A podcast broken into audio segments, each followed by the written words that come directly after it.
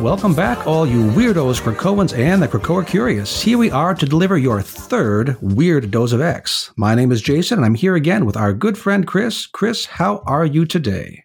Very, very good, very good. And I, I think I think it's our fourth dose. Fourth? Oh, Yeah. I mean, Oh, how time doses go down flies. Time flies, They go down easy. Yes. and uh, we are we're finally out of the Dawn of X. And they they said it could never be done, and uh, here we are. We are out the other end of Dawn of We X, and we've got other X's pushing into the reign of X, which has something like, Mhm. uh, according to Wikipedia, like 150 issues make up that whole saga. So we're going to be kind of choosy, I think, today. We're not going to go through I issue by think issue. That would take I us even so. longer than last time.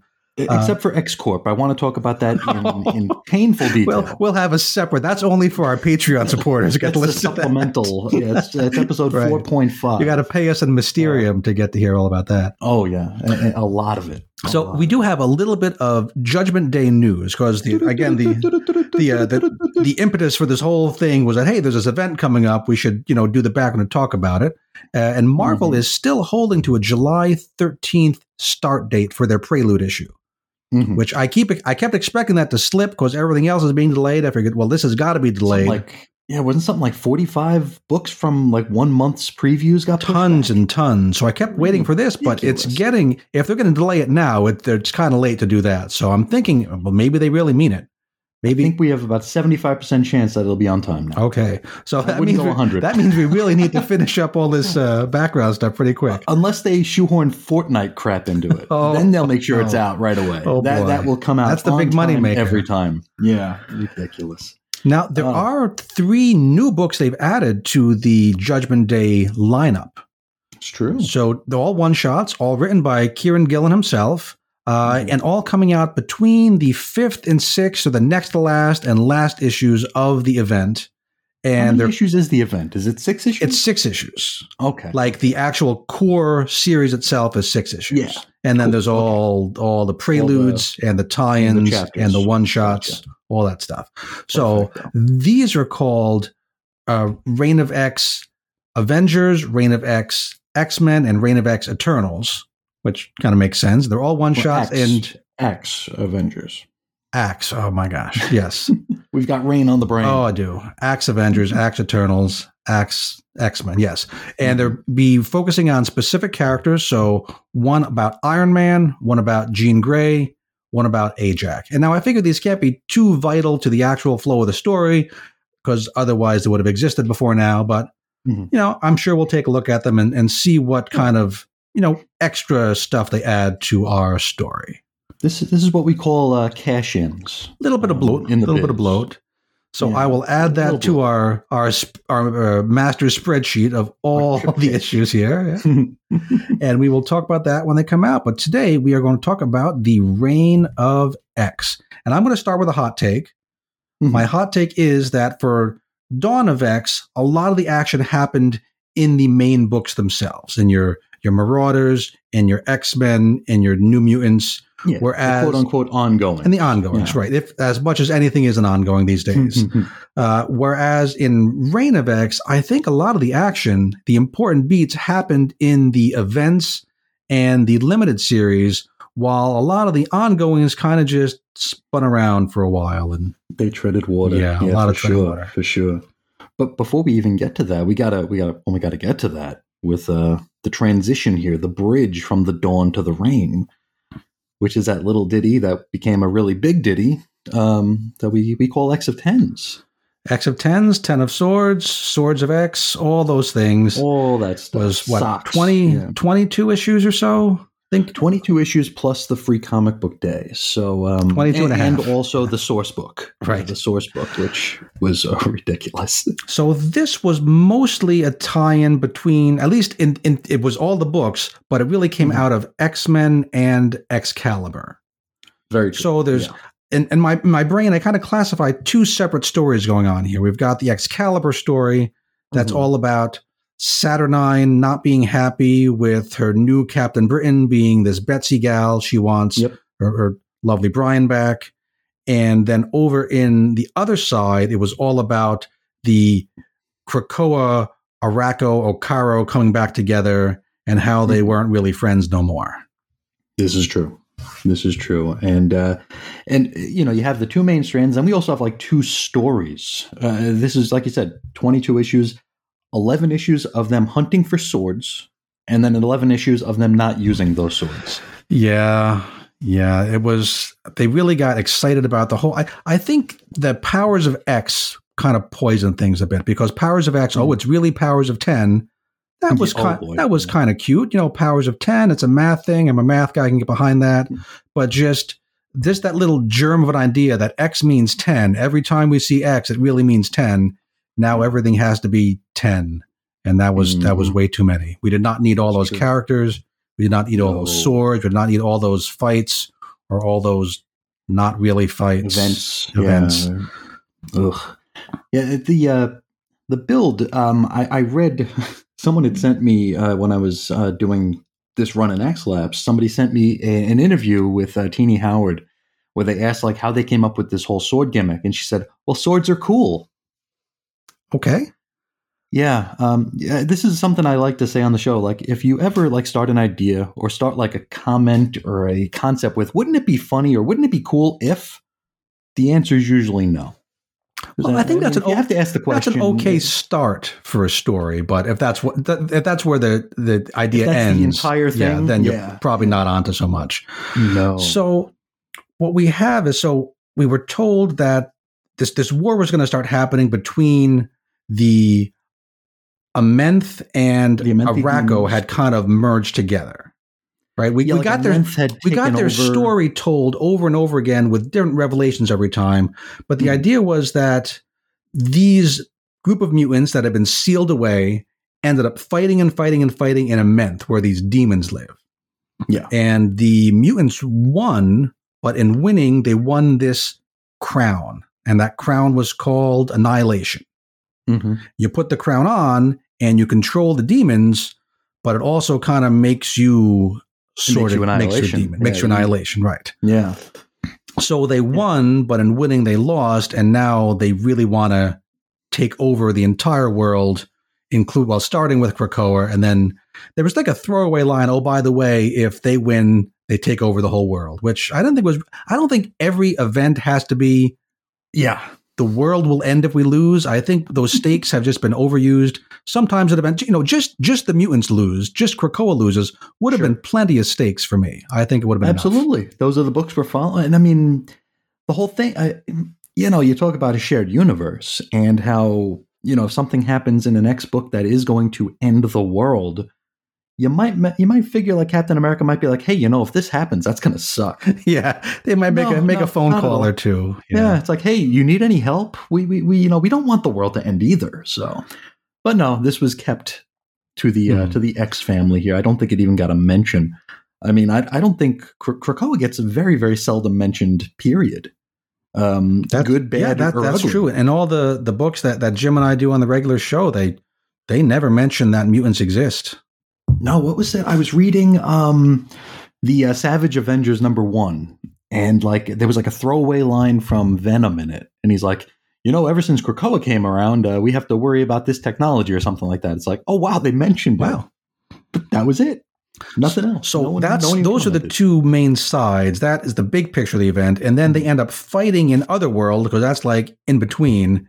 It's Yeah. like you know Poland or the Sudetenland that's kind of in between the big powers and gets crushed. Mhm. But Saturnyne's in charge there, and she's all super powerful there. So she says, "We're not going to have this big war in my place that'll wreck my stuff. I'm going to make this tournament, and if you We're want to fight a each other, you got to have this contest." And that's what set up this whole crazy sword hunt. Yeah, because we we open with uh with the Amenthis uh, or the Horsemen uh, taking over one of the foul kingdoms of uh, of Otherworld. They they either kill the king or just depose the king. Right. One of the ruler. one of the circles on that map of circles is now yeah, one of the Now a different colored circle. first multiversity map. Yeah. So like they're they're actually making their way in. So I, I believe because when we get into the Hellions arc of this, uh, that kingdom has the portal to Amenth behind it, right? Yes. like that's like the the way you know the way station between Amenth and Otherworld, and then ultimately through the external gate into the six one six. So it's it's like the you know the uh, it's the Belt Parkway, you know, coming through. Mhm, mhm. But um, yeah, like you said, Saturnyne is in charge here, and rather than have the big ruckus, uh, she and I remember reading this, and I'm like, they're really doing a contest of champions I- I- after the build, after the hype, and it's like, no, it's just going to be duels, duels Well, over and they- over again. They did subvert your expectations there, but we'll get to that. yeah, I thought it was going to be good, but uh, one of the things about Otherworld that we discover early on, and this was in an issue of X Factor, which was uh, probably the first issue of X Factor I actually enjoyed. We found out that should a Krakoan or a mutant die in Otherworld, well, they could still be brought back, but not exactly the way that they have been brought back. I mean, it'll be the same methodology. right. It's just that the character that comes back will be affected. There's a be little bit of a different. magicy, magicy hand waving that when they die course, in yeah. Otherworld, there's some sort of energy spike in the backup system on Krakoa, Mhm. and that changes things. It's kind of like a randomizer. Like Pretty much. it's not quite multiversal, but the idea that there could be all all the many many possible versions of you out in the the multiple worlds, and instead of coming back as the one you used to be, you come back as like a random selection from one of those yeah. Mhm. like a like it's like a slot machine. We'll just we'll just pick one of those, and it could Sure. be one in a billion, and it won't be the same you. It'll be some other version. Yeah, and eh, who- it was Rock Slide, right? Rock Slide. Yeah, Rock Slide came Glob. back, and Yeah. he kind of looked a little. Yeah, it was looked like it was supposed to be Glob, at least in some of the preview stuff. But I don't know if they decided they wanted to do something else with him. So Sure, Rock Slide came back, and he wasn't quite the same. He didn't have the same memories. He had kind of the same powers, but he was back, but not back. So it was another way of trying to put these death stakes back in. Where okay, Yeah. if you, you we're, we're fighting in a place where if you die, you actually die.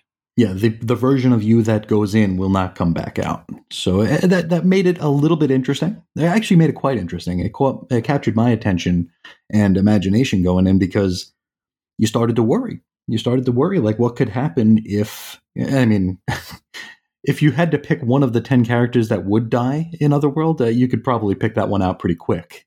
Uh, spoiler alert, one dies. Mhm. So uh, we'll get to that, of course. But it really made it so you had to you were you had to be concerned. You Right. had to uh, consider uh, possibilities and outcomes. Now the mutants almost entirely played along with this this strange situation, right? The idea that yes, Mm-hmm. you have to get the swords. Okay, yes, we have to get the swords, uh, except for our our favorite book over Mm-hmm. in Hellions. The Hellions weren't really playing. They don't like to play by the rules. You know, that's they're the Hellions. They're Mister Sinister's team. So Mister Sinister has this great idea, Mhm. like a, a backup plan. If we're if just going to turn off the tap. Right. If we can, if we need to get these swords to get into the game, right? So if they, if the other guys can't get their swords, they won't be able to get into the game and they'll have to forfeit. So, hey, I'm going Mhm. to send my guys, my crack team of, you know, screw ups into their world and we're going to steal their sword before they can get them. Mhm. At least that's what he said he was going to do. Yeah, that, that, that's that, that's the uh, that was on the contract. You know, you got to Mhm. read between the lines as to what Sinister really wants. And it was also interesting because we know there are multiple, multiple clones of Mr. Sinister that he makes of himself. He has always standing by. And Sure. so he unfreezes one of his many clones and they kind of have an argument between themselves, between himself, over which of them is actually going Who's to have to go. go. And which Oh, gets to stay. And that was that was a lot of fun. They uh, they Mhm. settle it by what they call it the the royal game, the noble game, something, Something like, like that. that. Yeah. Yeah. It turns out to be rock paper scissors, of course. Yeah, that's all. That's all. It is. So we got for one Mr. Sinister accompanying him, his his Hellions, and the other staying back home. Mhm. Meanwhile, everybody else is, you know, basically playing by the rules, and we get we get 11, issues 11 issues. We get eleven issues of finding the swords, yeah, which makes the swords seem really, really important. doesn't it? And then we get to okay, then we get the events actually going to start. They're going to start fighting each other, and the first battle is a fight with a swords. sword fight. Okay, Yeah. and that is Betty versus Betsy and Iska the Unbeaten. Right, Betsy versus Iska the Unbeaten, which right there she keeps her title, so you know that's going to work out. Mhm. And that's where Betsy actually not gets not just killed, but she gets shattered into a zillion pieces of like stained glass, basically. Stained glass. Yeah. So she's gone, and that's one point for the bad guys, and that which makes us think, oh, this is going to be serious. hmm And, And then it's like we're gonna play uh, we're gonna play telephone now. Yeah. We're gonna play hot potato. After hopscotch. after that, all the games get. I, I really think most of these games were invented while the writers were were high. They, they must have been because they have there's like literally they have a drinking contest. There's Yep. who can kill the kittens the fastest. There's Oh. a uh, a fashion show walk off, and There's a race through the crooked market. uh, right. yeah, and not- it not it seemed very much, and I know a lot of people made this com- uh, comparison, like the that fake TV game show. Whose line is it anyway? Where the, where okay. the games don't matter and the, the points are made up, The but the games points, don't matter. yeah. Right? It just it would Mhm. seem completely made up, completely arbitrary. And I mean, I guess that goes along with the idea of Saturnyne being this, you know, fairy queen, and their ways are not our ways, and their their goals are mysterious. But Yeah, yet it's like everyone, if they would have, yeah, if they would have like drawn a line under it and been like, okay, well, Saturnyne's doing this to amuse herself. You almost can lampshade it that way, but it was, it was, it was played pretty much earnest. You know, it's like, no, no, this is just the way it is. Like, eh. Mhm. and Doesn't really sometimes both participants were on the same side, yeah, which oh yeah, you didn't like, make you'd have like two Krakoans and an and uh, Yeah. and an Arakko guy it was in there. it was never clear from the start like, what the format of this tournament was. Are we? Is it going to be like the like the NCAA where everyone's fighting everyone? There's going to be one person winning. Does No. everyone get to be in one fight, and then whichever side gets the most points? Kind of like I don't know, Battle of the Network Stars, or Mhm. what is it going to be? It was it was intentionally not made clear because I don't think there was an idea. And if they told No. us up front, no, we're just making stuff up as we go along, we you know people wouldn't have bought all those issues. Exactly. I mean, it's like sometimes a, an event was worth a point. Sometimes the event was worth a hundred points. Mhm. And we had very, very one of the best setup issues was all about our boy Doug Ramsey Cypher because I hated this issue. well, I I, didn't hate I, know you've issue. you've seen this story with Doug Ramsey a million times before. Me as a new guy haven't read it a million times before, so Okay. You know it's Fair like enough. you know like uh, TJF on, in the summertime. If you haven't seen it, it's new to you. it's new. it to was you, it was yeah. new to me. Where the idea was that you know his his deal is he can talk all those languages really good, but he's Mhm. chosen by this tarot prophecy to have to be one of the one of the fighters. So he's almost certainly going to die there because this is just you know it's like if I got picked to be you know in a battle, I I would not do well at that. You know, some things I can you know put me on you know on curling ice, have me in a curling battle. You know, I, I can hold my own. Uh, You Mhm. know, teach somebody to do some math, I can do that. You know, BS on a podcast, I'm getting better at that. But for actual fighting, not my thing. So I think I could identify with Doug being said, "You have to do this. It's your duty."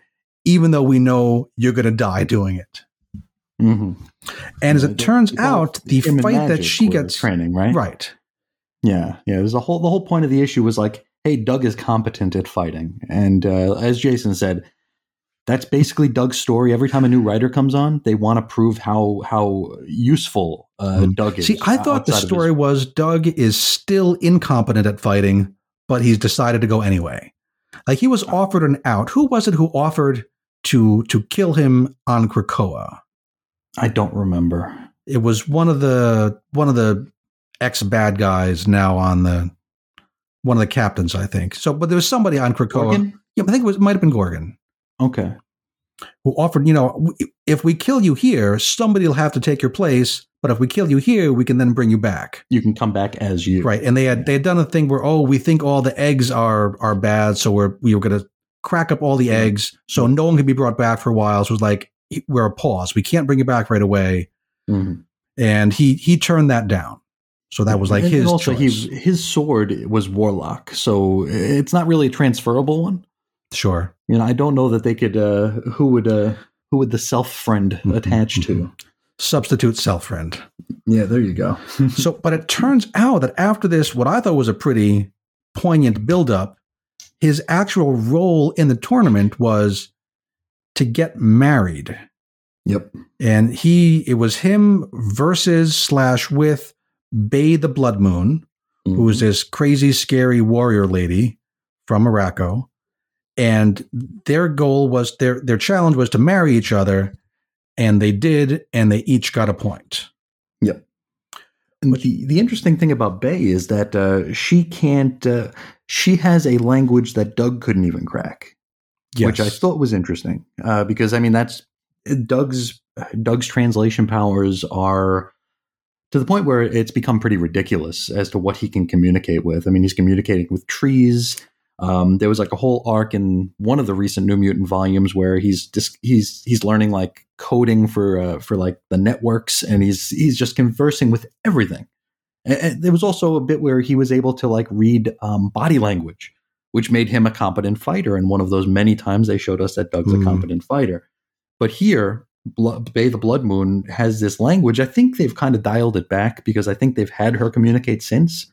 But um, at the outset, it was like, wow, Doug's powers are useless in this relationship, and they're pursuing it anyway. So it opened up for interesting possibilities. Yeah, they've they've written them as, or at least Doug as being actually somehow truly in love with Bei the Blood Moon, Smitten, yeah. which is a weird, sudden thing to do to a character. That here you're suddenly married to this person you don't know, who's also your enemy, but no, you actually really like her. And I, I, Yep. I, I think if you think about that too hard, it gets kind of gross pretty fast. So I don't think they want us to do that. kind of and I, I think when they when they wrote that they kind of conflated doug with like old school cannonball not that he could you know that he's nigh invulnerable but that he's kind of like this uh, naive like hayseed kind of it's like oh well shucks Yeah, Like, that- yeah. that- there that's was not doug He- doug's like a long island kid or something i mean eh. don't mess with the Long Island kids. They've been around. and uh, then, then it's like okay well the people writing this probably haven't read any books before 2019 anyway so So we get There you go. we get almost all the way through these, and our our boys are not our boys and gals are not doing so well. They're way way No, behind. slaughtered yeah They're you know way In behind points. in the points, and we get to this one fight where it's who uh, who who are the two combatants here? We had all these people. gorgon and the white sword Yes, Is that the Gorgon the? White Sword, because Gorgon is, you know, good fighter guy, and the White Sword, his thing is he can resurrect his many warriors His and one- send them out. his 100 warriors 100 warriors, resurrect them, and send them back out the next day. He was a big part of that initial battle against the Menthi demons. So Yeah, he decides, day his his whole force would be slaughtered. He'd resurrect them, Mhm. and they'd go back out to fight the next day, over and over and over. but he wasn't really on board with this whole now we're fighting on behalf of the Menthi demons thing. He his loyalties were well, I guess I got to do this, but he wasn't. Yeah, his he- heart wasn't in it. he had a code. He he seemed to actually have a code, which was something that a lot of the characters didn't have. Mhm. He seemed to have some sort of nobility to him. So whether because of that code or just this the way he does things, when this fight started, he didn't head out there with a sword himself. He started sending out his own warriors one by one. Yeah. And Gorgon, you know, a good fighter, was defeating them, still getting kind of beat up along the way, but defeated a bunch of them until Krakoa was only one. And then we didn't realize that they were getting one point against Saturnyne, Every- making up Saturnyne's rules, was giving them one point for every one of these individual warriors that Gorgon beat. Mhm. And then it got to where Krakoa was only, was, I guess, one point ahead. Yeah, And that's when White Sword was convinced to step in and actually kill and Gorgon. finally slay Gorgon. So, yeah. so Gorgon really died in Otherworld. And Mhm. that's when it brought back to, hey, we probably should have predicted this was going to happen. Coming up to the final battle, guess what, guys? It's a tie. Mhm. Just like if you see demons, if you see a you know a movie about a baseball game, it's probably going to go to extra innings or at least the bottom of the ninth. bottom right? of the ninth. It's yeah. it's not going to be a blowout. It's not going to be a laugher where you know the crowd leaves at the seventh inning stretch. It's going to be a close game. And the final battle, also pretty predictable, is going to be Apocalypse against his hey, guess what? She's still alive wife, Genesis. Mm-hmm. And Genesis is now Annihilation. Yes. She had won that fight. I, the first time we heard the story from the summoner, uh, Genesis had stepped up and lost the fight to Annihilation. But and in the retelling, which was literally a retelling, all, like 85% of the art was repurposed in another issue. It was uh, X Men 12 and X Men 14, I believe. Sounds right. Basically the same issue. Uh, except uh, we find out that the ending went a little bit differently in that, like Jason said earlier, uh, Genesis won the fight, but became Annihilation. So that was that was our main event of the entire uh, the entire of the entire event. Yep. So it was a shock to uh, Apocalypse that his wife was still alive because he Mhm. thought that she had died a long time ago. But she's alive, but she's being overwhelmed by this annihilation crown. Yeah, the big helmet. Yeah, and it's uh, a, a lot of uh, you know, sometimes the destination is not worth the journey or the journey is not worth the destination we spent a lot of time on this story. Uh, even today talking about it we i think we expected to talk about this whole thing in like five minutes.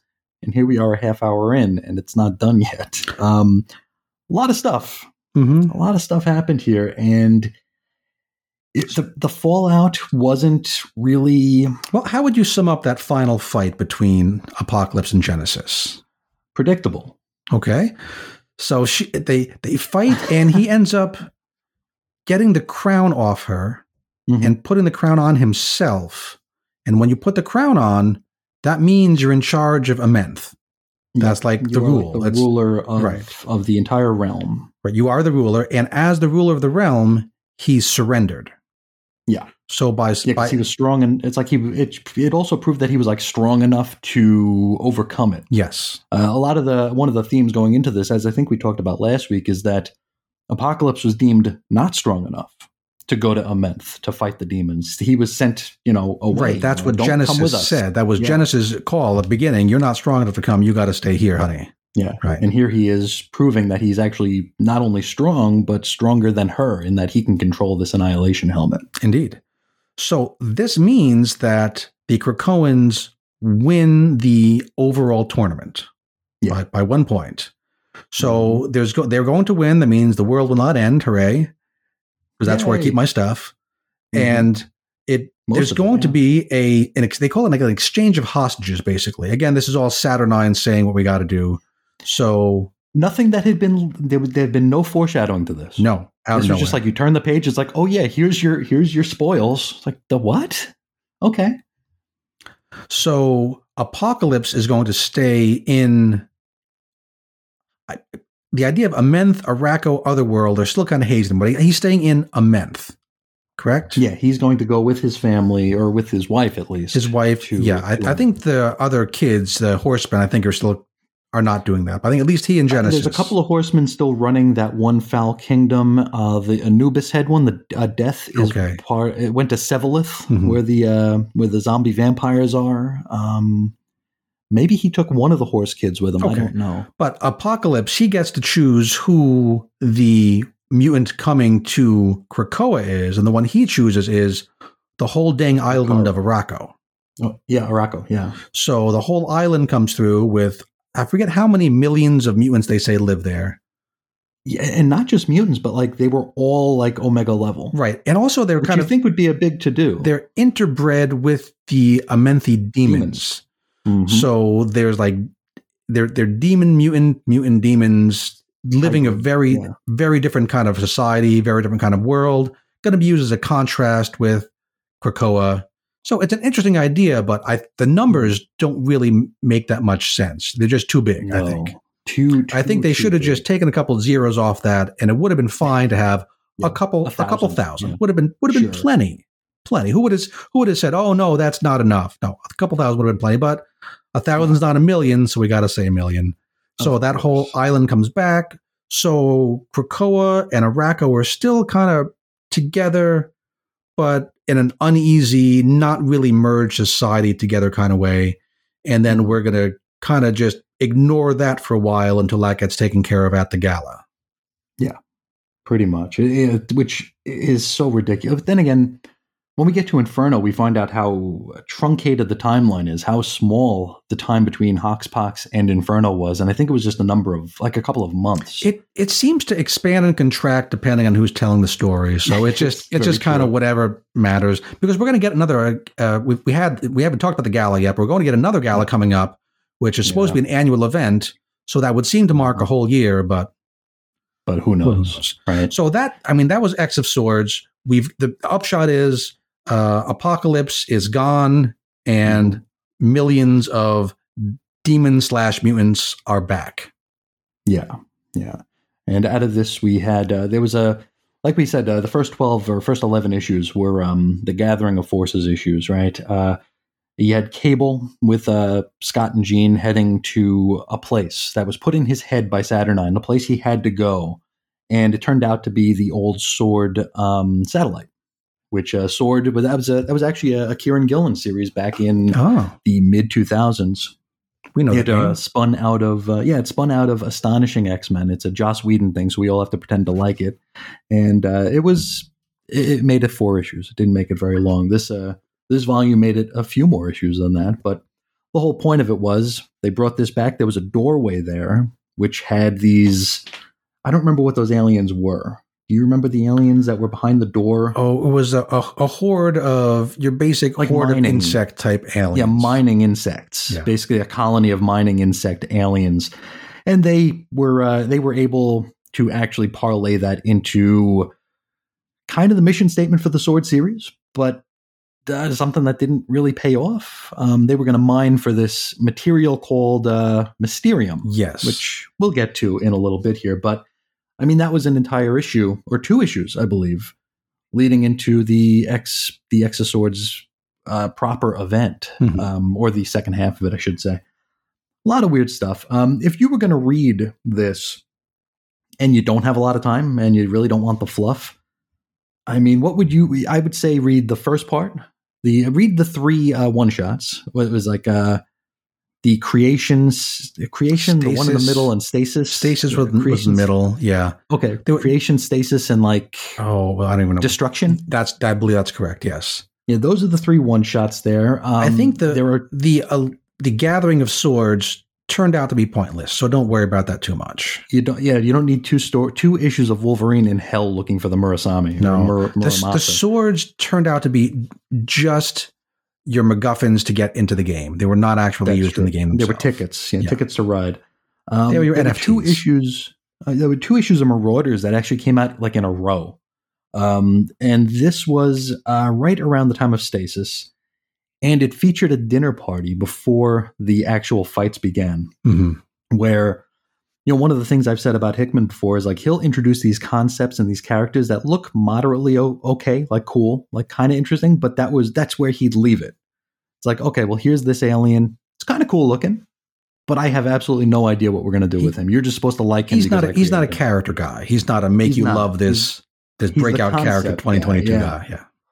But this Marauders uh, two-parter was uh, was Ben Percy and Gerry Duggan, where they actually introduced us to these characters, the other side, you know, the the the ten warriors of Amenth, Arakko, you know, the the bad guys, the opposing force, and actually gave them characterization and made us it gave us a little bit of insight as to who these characters are and gave us a little bit of a reason to care.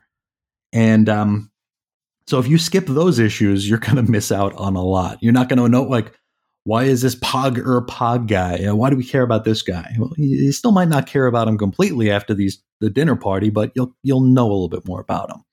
Same with the White Sword. You'll find out about his you know his code of honor here. It's very interesting stuff because I think Hickman only really cared about Isca the Unbeaten, and I mean Isca is probably the the standout, but that was all we got, and it was it wasn't enough to carry the entire second half of this series until they had that dinner party. Um, It did. It did story- make the the uh, the bad guys, the Amenthi Arakkos. I'm not going to say three dimensional, but like two and a half dimensional at least. Sure. It gave them It it, gave them something besides oh they're just this wacky concept that fell out of somebody's head. yeah, it's like it. It's not just okay. Here's the here's the what, what do they call it in a uh, in a in a role playing game? You know, it's just the thing that you chop away at, the thing you hack away at, like the the meat legion or whatever. It just it, it doesn't. There ain't no character Yeah. to that, but um, but that that was a good one to read, and also of course the Hellions two parter where Yes, of course. As you can tell, the tournament happened, so clearly the Yeah, Hellions so they- mission, they, were not successful. the alleged mission, completely failed. As they had no chance. By the time they already got to Otherworld, all the swords had already been found. They were they had never had any chance of doing this, which is Mm. perfectly fine by Mister Sinister because he was never interested in that anyway. He just wanted to get his grubby hands he wanted on some of that- that cool Arakkii DNA because he loves he loves to collect his DNA. He loves to mix things together, make his chimeras, not his Camaros. That's a car. Chimeras. How do you even say that? I said chimera. I Chim- don't know if it's chimera. That's probably right. Chimeras. So that's all he wanted. He just wanted an excuse to go to Otherworld and collect this stuff. And He did. He got a collection of this stuff. He ran into this this group of weirdos. What were they called? It was Ta- Locus Vile. a Locus Vile, who were created by Tarn the Tarn the Uncaring. Uncaring, who Tarn the Uncaring is a lot like an Arakko Sinister version of. Mister Mister Yeah. Sinister, but because he's an Arakko, he's just he's got Twisted. all the the twisted, weird darkness turned up to to twelve. Yeah. And I think that in Hellion, Zeb Wells really did a great job of understanding the deep, abiding silliness of the whole idea of Arakko. That, oh, it's just so bad, it's just so demonic. He takes it, he turns it up to the point where it's so awful that you just gotta laugh at it. Mhm. He cre- it's like you want to look away because it's just so He created this so wrong. completely goofy team. We go into details and data pages on oh yeah. you know this this blade fish lady and this person with spines that come out of her Oh, her, her, yeah. her own spine and the amino fetus which come on fetus. this big ugly baby and you can't let the baby eat we don't know why No. but that's the rule you can't let the baby eat Don't feed. bad things would happen it's like you can't feed the gremlin after midnight and you Yeah. can't let the baby the amino fetus eat so they run into this guys and they have this big old fight and they steal the dna and they get grievously wounded and it Mhm. looks like they're going to die in otherworld which is bad so they they run out of there they're all They wounded Avalon. They Right. get through the uh, they get through the Avalon uh, gateway back to Krakoa. so who some of them die in Amenth they don't quite die in otherworld they Yeah, die in Amenth Wild Child and Orphan Maker. Yes, those are the three. So or- orphan, orphan maker and nanny because they're the pair that go together, Mhm. and wild child, the feral, you know, dog wolf kind of guy. Sure. They they die there, so we don't know what's going to happen when they come back because they didn't. They died in a weird place, but like Yeah, a they different didn't die in place. Otherworld, but they died out out the other end. The rest of them managed to come back. Hooray! But Mhm. some of them are dying already and just kind of die naturally as they get through the gate. I think that was empath. Em- yeah, Empath died right at, right as they got out, and uh, Scalp Hunter, or not Scalp Hunter, Grey Crow, Grey Crow. uh, Kwannon, and Havoc actually make it through. Yes, and they are met by the other Mr. Sinister cause the Mr. Sinister that went with them seems to have Died. died there, Yeah. or at least he did not come back with He them. looked like looked like he died. He and when they're met by the other Mr. Sinister who, who won the game of, of rock paper scissors. Very happy to see them. Grabs the DNA, puts up a smoke screen, and then kills them all to death. kills them all. Yes, because he wants plausible deniability that he Mhm. that his all his hellions, his beloved hellions died. Oh no, they tried so hard serving their country. it's so My team, the team I run, served the country. They lost, but oh, they tried so hard and pay no attention to this thing I just put in my pocket. Oh, it's good. And It was you so see good. him on the Quiet Council after that, and he's like crying. Oh, it's amazing. Uh, And Wells everyone knows Segovia he's a phony, but they can't Yeah, do anything about crap. it. They all know. There's no way to disprove it. Oh. And, and like uh, th- there's a scene in there where uh, they're trying to they're trying to barter with uh, that weirdo Jamie Braddock to go through Avalon, and it comes down to uh, the sinister that went there handing over his cape yes, and beloved Kate. entire- oh Lord, that scene! Oh, it- it- you know, Stephen Segovia. I think he's uh, he- I think he's such an underrated character artist because the facials that Sinister uh, puts on here.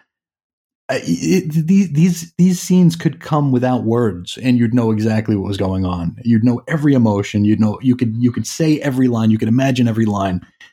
It's amazing stuff, um, and just uh, yeah, it's like I, I say on the show every time we talk about Hellions. If you never read Hellions, just read Hellions. Indeed. you will, you will love it. I guess the only last thing to say about X of Swords is the just to tie up the Betsy deal. Mhm. Uh, so Saturnyne collects all those pieces of Betsy, Yeah, puts her back together, thinking it's going to make Brian the some for some for reason, some reason yeah. thinking, oh, this will make Brian Captain Britain again. It turns out to be, oh, hey, it's Betsy. So Betsy's And back. not only is it Betsy, it's the it's the new Captain Britain Corps. yes. It- it's it's all it's the Betsy Brigade. It, the, every, all the Captain Britains of the multiverse Oh, have now oh. have purple hair. Everything going on in Marvel is all multiverses these days. I'm so sick of it. And Oh, this is one of the early ones where they're all just different versions of Betsy. And I think the good thing here is that after this, I mostly stopped paying attention to Excalibur because So did most people. it seemed important to do it Everyone because. X of Swords is coming. And once X of Swords was done, I was kind of done with Excalibur. So I think all of Betsy's, the rest of her story was taking place over in that other book. Did anything important happen in Excalibur that people need to know about going forward, or is it just kind of its own thing?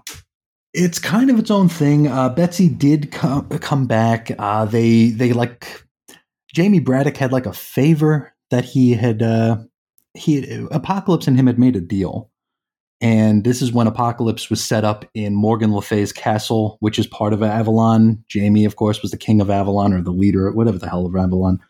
And um, Apocalypse had like a lab where he was like creating characters and, and stuff. Uh, Sinister was involved with the clone body of uh, of Betsy. Uh, th- there was some magic involved. Uh, Malice, the uh, the old marauder from back in a hundred years ago, comes back, occupies this Betsy body. It was not great. Um, really, just not great. Uh, what else happened? Betsy went to the Crooked Market. Uh, she was working with these. Oh, uh, is I think the Sevalith. Is Redroot still trapped in the Crooked Market? Redroot is still yeah. Redroot uh, it was is basically the analog of Doug Ramsey for Arakko. Was able to communicate with the island itself, and was uh, set up against uh, Brian Brian Britton in a uh, foot race through the Crooked Market, and I guess Redroot did some sort of faux pas, which caused uh, he kind of poor he thing to broke get some down. He, he broke Yeah, some yeah, stuff. He, broke something priceless, and you had to pay for something priceless. So Jim Jaspers sealed him up, shrunk him basically down, to put him in be a an item in the market. Yeah, And, ev- and, everyone was cool. still there now. It was fine. That's just what happens. yep. Okay, and that At and he's still there as far as we know.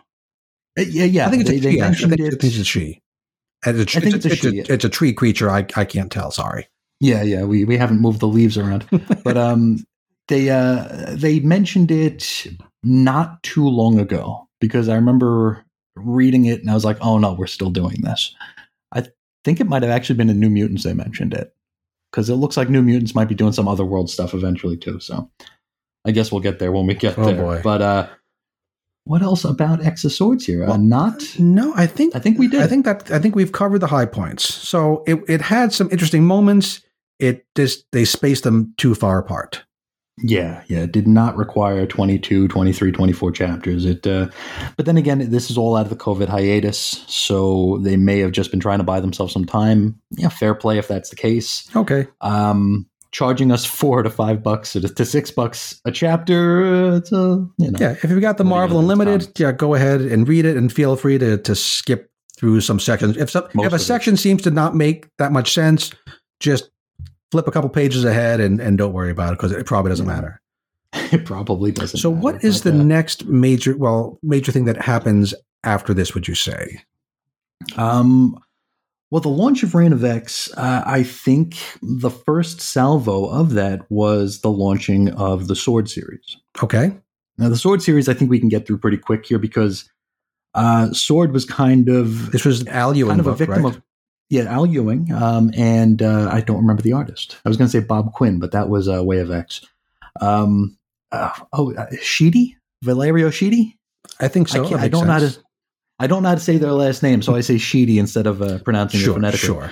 Um, but uh, this was like the first big salvo of Reign of X here.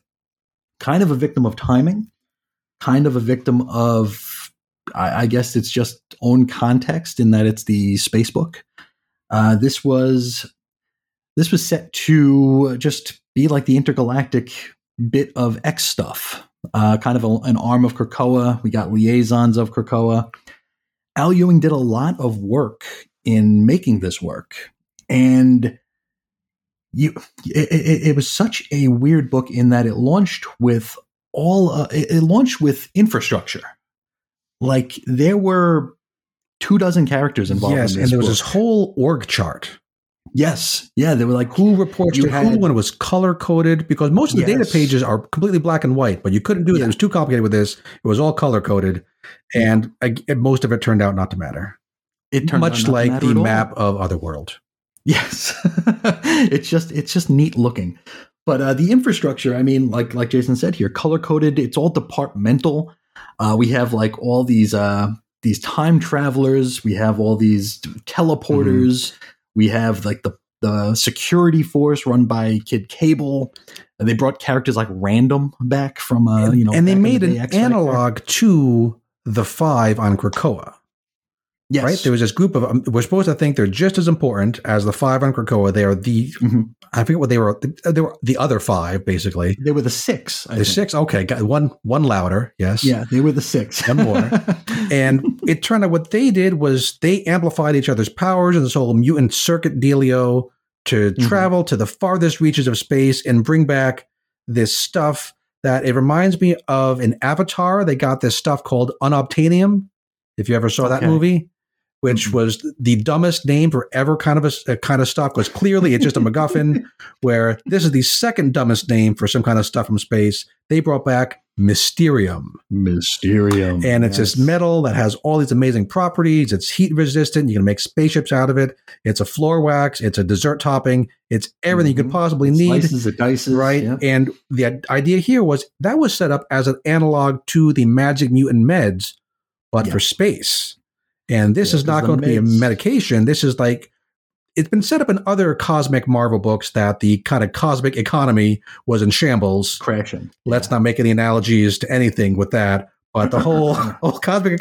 So we're going to set up this new kind of gold standard, except it's going to be a Mhm. Mysterium standard. This is going to be what everyone wants. This is going to be the money everyone in the whole universe is going to use. Yeah. And I, I think we're still kind of waiting for that really pay off as big as it was supposed to.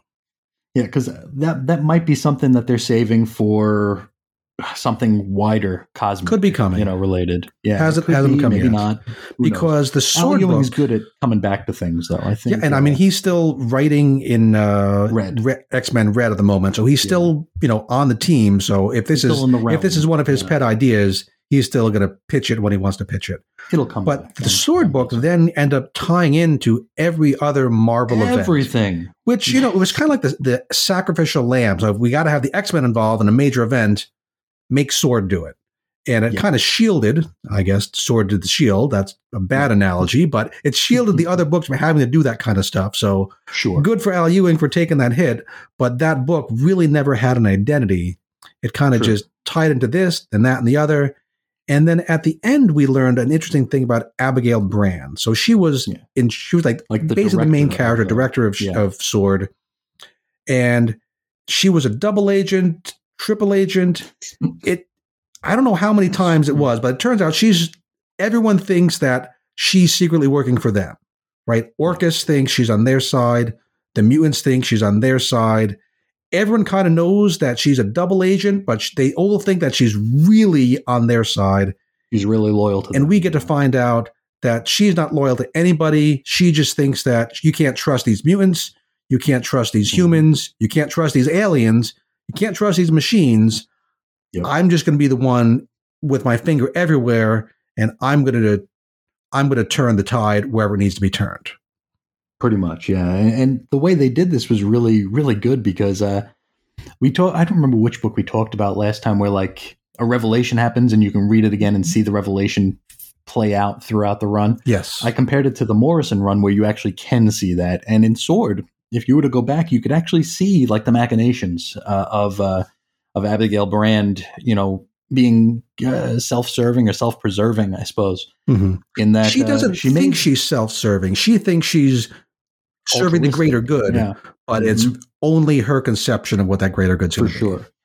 And and she was put very early on. I think it might have even been the first issue. She was put at odds with Magneto, who was the Krakoan liaison to Sword, where you know Magneto is just harping on, harping on about you know Krakoa, Krakoa, Krakoa, and Abigail looks at him and is like, you know, that's adorable, but uh, you know the universe is bigger than Krakoa, Right. And uh, that's who I'm, you know, looking looking to uh, you know take care of. Right, like like It's- Storm, we're calling her the queen of the whole solar system, Yeah, the Regent of Sol, regent of yeah. Sol, right?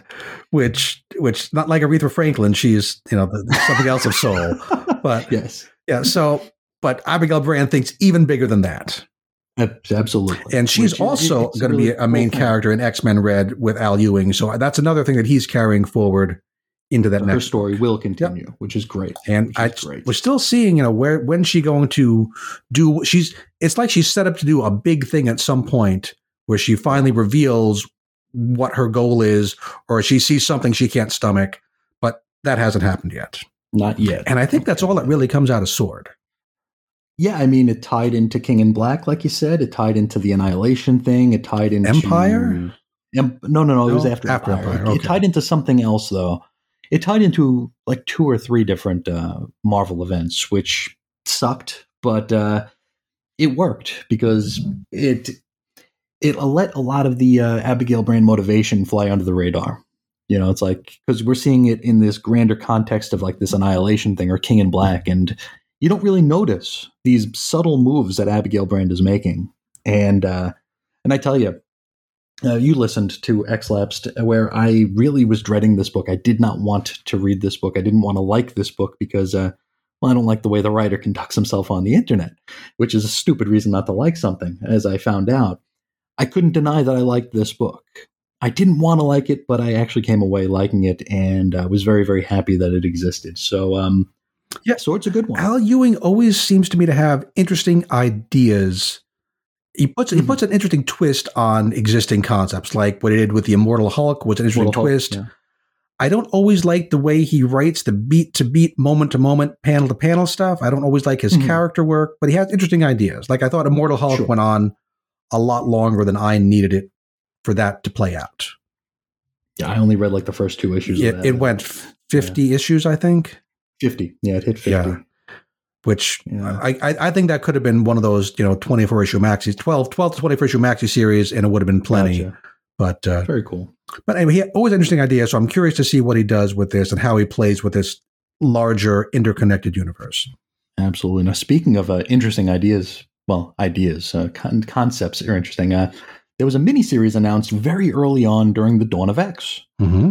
Um, actually, it was just a series. We didn't know it was a miniseries, but it was Children of the Atom. Do you remember the first solicits for Children of the Atom? they came out way early I remember it was this Yeah. odd thing where is it it's because Children of the Atom is a phrase to conjure with in the X Men universe right originally Absolutely. that's what the X-Men were. It would the the idea was that all these nuclear tests had kind of set Yeah, off these yeah. crazy abilities, Mutations. mutations, and that that went away pretty quick in the history of the X-Men, I think, right? Well, they had to roll the timeline forward, Yeah. um, the, you know, the sliding time scale, and also with these Hickman revelations with uh, this ancient island of mutants, it's kind of been eschewed, right? The, the X Men are kind of more like the Inhumans at this point, uh, in in as far as their origins are concerned. But yeah, Children of the Atom, this was actually announced. Um, I think Fallen Angels was still a thing when this was announced, so it's very very early. So within the first three to four months of uh, the Dawn of X, this was announced, and all we got were these sort of kind of X Men looking young people, right? I mean, uh, there's uh, Cyclops lass. You know, it, it's basically uh, it's it, they're wearing um, the Jim Lee Cyclops costume, and uh, it conjures up because they, they were announced as sidekicks.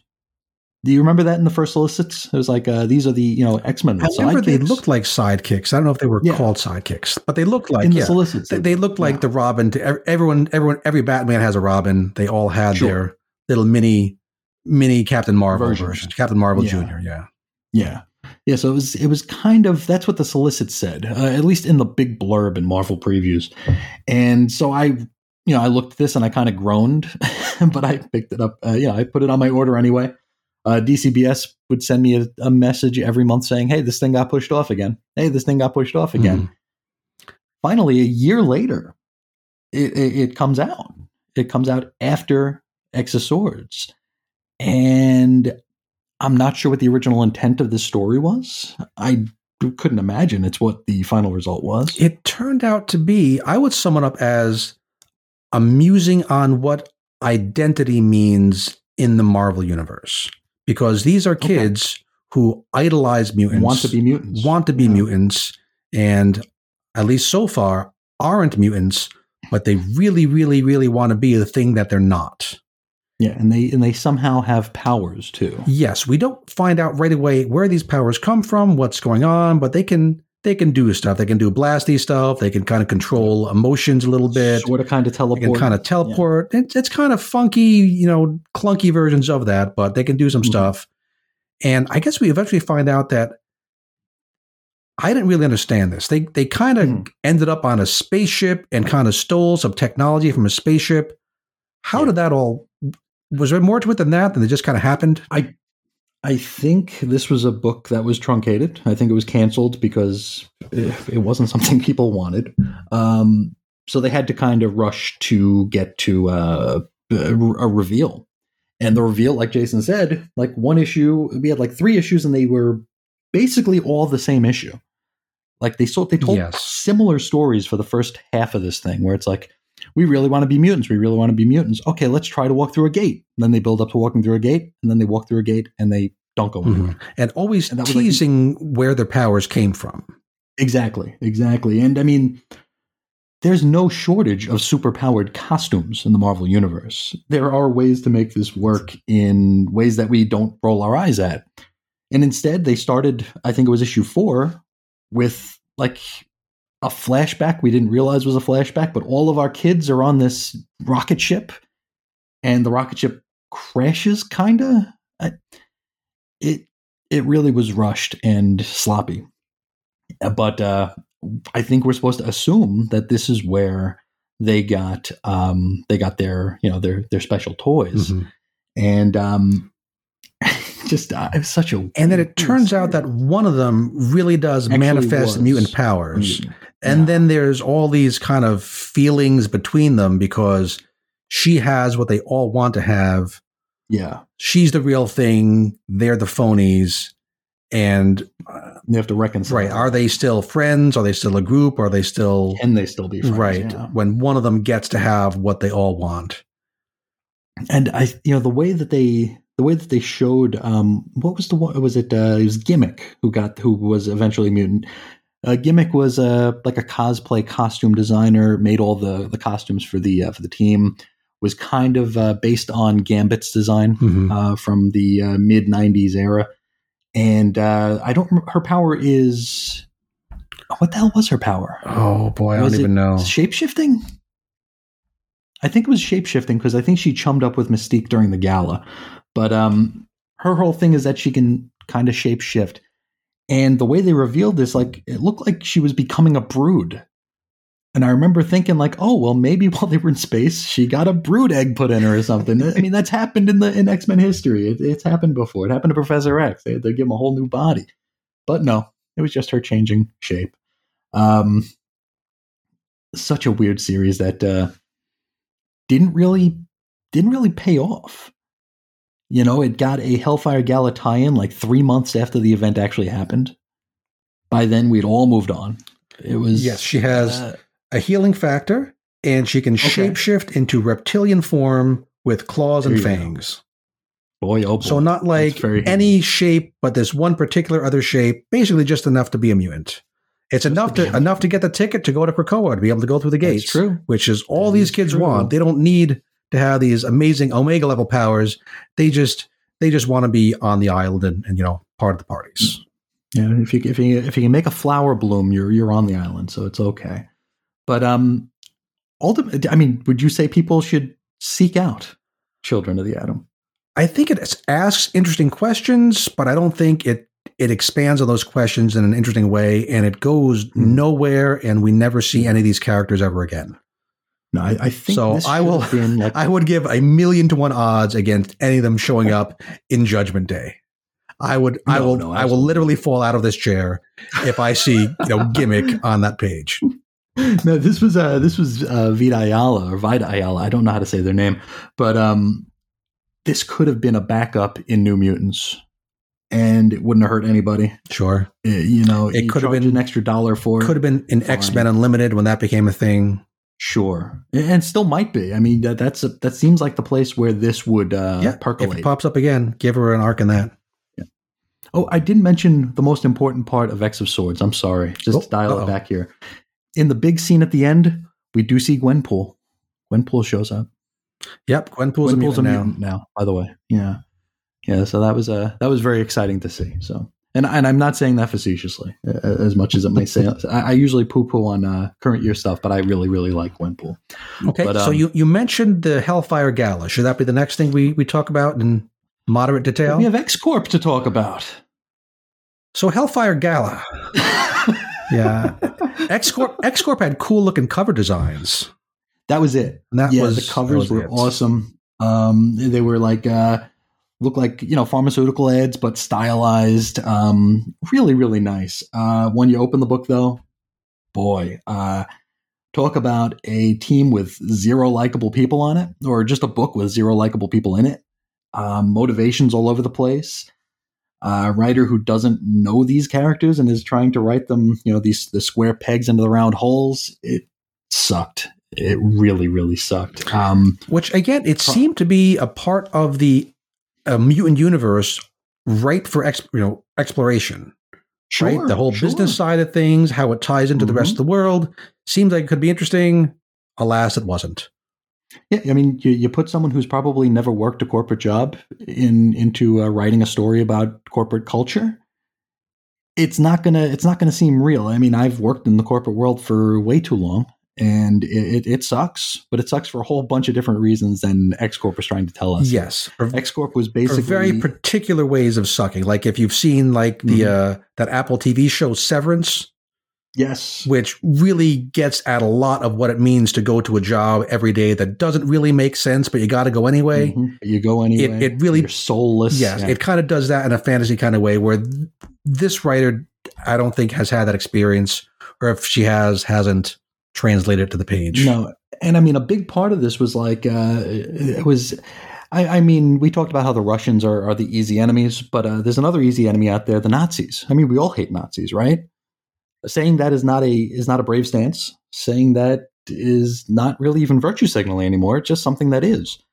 So we have this book that's like going on and on and on about how bad and terrible Nazis are, and then has Monet like fall in love with Celine, who was working for literal Nazis in Captain America a couple years ago. Oh well. I don't know. But again, I don't I think don't any of this is going to be important going forward. So, It wasn't even Yeah. important then. so I don't think we need to worry about it too much. That's X Corp. If you want to see it, again, take a look at the pretty covers. That's about the size of it. Uh, Way of X. Way of X. Do we do Way of X now? You think? Uh, let's talk about the gala first, because I, I okay. So the gala was built up and built up and built up by this huge party that the mutants are going to throw, inviting people from all over the mutant universe, not the mutant, the whole Marvel universe, Marvel Universe. kind of just yeah. to to show. It, it kind of felt like how countries want to have the Olympics. You know, like e- a bid, yeah. right? Like even though it cost a country a whole bunch of money to throw the Olympics, it kind of you do this and you prove you matter in the world Prestige. you yeah. prove that you've got the juice. So this was the mutants kind of announcing that, hey, we can, we're, we're part of the world. We're important. We're impressive. Come to our party. Mhm. And they had a whole, They're coming out party. yeah, it, it had a whole bunch of things about all the great costumes everyone's going to wear and how many changes of clothes Emma was going to have. And I guess people were into costume designs. You can tell me if those were good costumes. I'm not a fashion guy. Um, luckily, this is an audio podcast because you'd see the, the ratty hoodie I'm wearing at the moment. You know, it's it's clearly not my thing.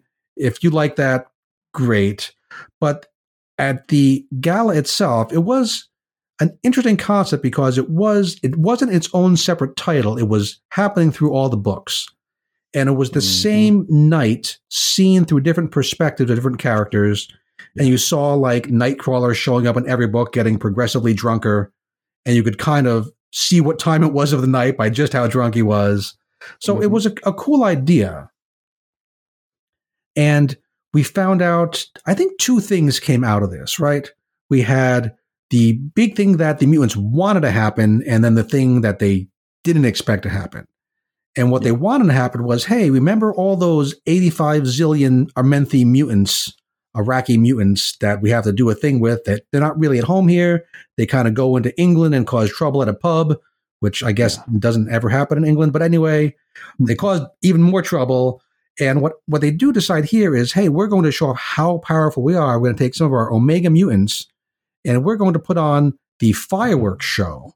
But the fireworks show was really terraforming Mars, claiming Mars for the mutants, saying it's now part of Krakoa, it's now ours, and we're going to use our Iceman and I forget what other Magneto. who all was involved, but we're going to basically make it into a livable place, and we're going to ship all the um, the Arakkii mutants up there. And oh, Storm is going to be in charge of it. She's going to be the head of their council, and she's going to be the queen of the solar system, Basically, which is a basically. big change in the status quo of the whole Marvel universe, right?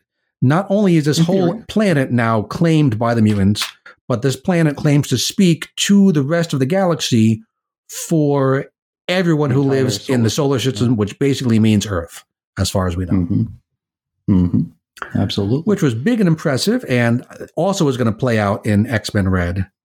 So that was kind of neat. And the thing that they didn't expect to happen is is we see Magneto and Wanda there because Wanda gets invited to Yeah. this. I guess she wasn't technically invited, but Magneto let her in. How'd that work out? She uh, there was a there was an issue. I spent four dollars on an issue of Strange Academy just for one uh, little text page in it where uh, Wanda's checking her email, and there's a message there from Beast saying, "Hey, come to Krakoa." Okay, there you go. And then there's a couple from Magneto saying, "Hey, come to Krakoa." So she And- comes to Krakoa and she's seen with Magneto kind of having maybe some loud words. And at the very end of the night, is discovered that the Scarlet Witch is dead on the ground. Hmm. Yep.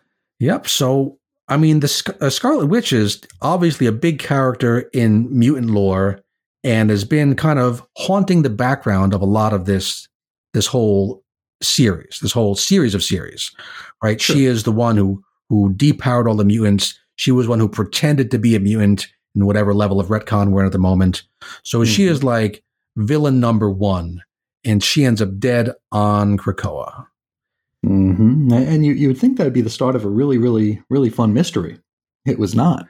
Uh, no, this really ended not. up playing in a limited series called The Trial of Magneto, which Mhm. was really just the next arc, the concluding arc of X Factor. Yeah. That was then blown out into an event and given some very strange looking data pages. And the Avengers come to Krakoa because, you know, she's an Avenger, so they're going to be involved. And it seems like Magneto must have killed her, right? She was killed with some sort That of was, metal, uh, it turned out. She was, Yeah, they, they could the tell by push, psycho scanning, chrono scan, chrono, chrono skimming, Chrono skimming. chrono skimming, Yeah. that Mhm. uh, it was done by somebody with a white cloak on. So that seems to match up. So it all Mhm. looks like it's going to be Magneto. And they're about to arrest him. And then Wanda walks in and says, Hey guys, I'm fine. I'm not dead. Yeah. She looks very young and doesn't remember much of her own history. And she's back. And nobody quite knows why at first. And it turns out that the five brought her back with an old backup, kind of on their own. Mhm. And th- what was interesting to me here is what I had thought for the longest time that only mutants could be brought back having something to do with them being mutants, like the M, the mutant gene itself, the X gene made it possible. But it turns out it has nothing to do with the X gene. No, just trick Cerebro. It's right. It's just the Yeah. mutants are the only ones who get backed up. Mhm. Where if the mutants wanted to, and if they had enough file server space, they could back up every person in the world. Right? You, you'd sure. think they might, again, Captain America might be important to have around. Maybe we back him up. Mm-hmm. All these other important people in the Marvel Universe, maybe we back them up. Nope, we're not going to do that. It's only going to be mutants. But it doesn't have to be. And I don't think that has really been explored enough.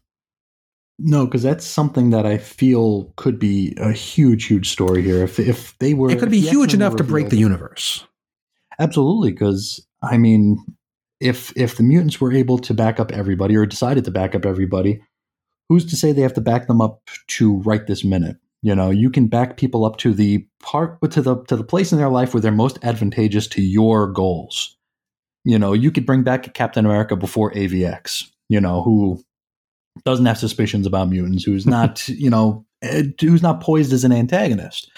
They could bring him back They could. with no memories of what i- i- it's it's a very very exploitable system and it could be a wildly interesting thing to explore should they ever decide to do so it's one of those that's it's so big I'm afraid of it because it could it could spin out of control so quickly and so easily and just sure leave nothing but wreckage in its wake. Yeah because i mean there's no rules here Yeah. This is something that a lot of us were scared of during uh, the secret invasion era Mhm. where it's like uh, where, where it's revealed that some of the atrocities that happened in the Marvel universe by heroes were actually by Skrulls posing as those heroes, and these the heroes themselves were just locked away in some chamber. I mean, it's it's it's to it's to that level, but way more extreme. Mhm. You know, it's something that could just be really, really retconny and uh, just insane. So I guess to cut to the chase on this, there's a whole bunch of magic, timey wimey stuff where Oh, she kind of brings herself back, but there's three versions of her. It plays with the trope of the maiden, the mother, and the crone, and the Yeah. witchcraft side of things. And it turns out that the person punished for this is Toad Mhm. and he had some sort of magic was it uru metal some sort of enchanted uru metal Metal. Yeah. that made it look like magneto but it really was toad because he hated uh, wanda for like basically he loved her. He loved her and he hated right her. He, she, was very she thought she had betrayed the you know, the brotherhood of the mutants evil mutants so he had that grudge against her but Mhm. it turns out that wasn't the truth either it was all a plan by wanda she had decided that she could do a special thing, but to do the special thing, she had to go through the resurrection protocol. Yeah. And she couldn't just ask to do that. The only way she could think of to get this to happen is to fake her own death by enchanting some Uru metal herself, having complete faith in herself to bring herself back, Mhm. to pin it on her dad. So she'd be brought back, and then she goes through this whole chaos, magic, mumbo jumbo, and she creates the waiting the room. waiting room, which is a way to get around the whole idea of having to have been backed up. Yeah. With this, it has some sort of mystical backup. Eh, they to use the term Elysian fields a few times. yes. This mystical, kind of like a separate mutant heaven. And all the mutants who ever existed were there. So if you want to bring back, oh, I don't know, Thunderbird anybody Mhm. from before, you know, Cerebro, before the Shi'ar got before the Shi'ar got involved, you could now do that. Mhm. And this is also applies to uh, to children who died before their mutant powers manifested. So we get that reveal that um, back in Alpha Flight, uh, Northstar had adopted a child very, very briefly. a child was infected with AIDS. This was part of uh, Northstar's coming out in Alpha Flight 106, but uh, she had passed.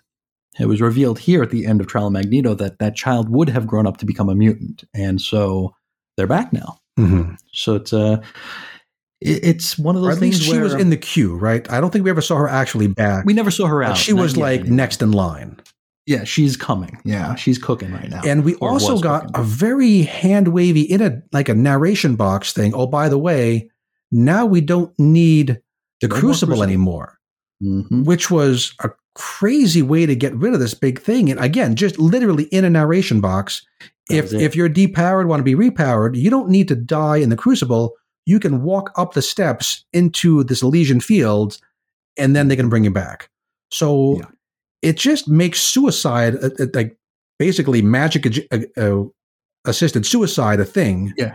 and they'll be brought back. So this whole kind of emotional, moral, philosophical idea of oh, how can you? Is it okay to kill yourself to be brought back in a better way?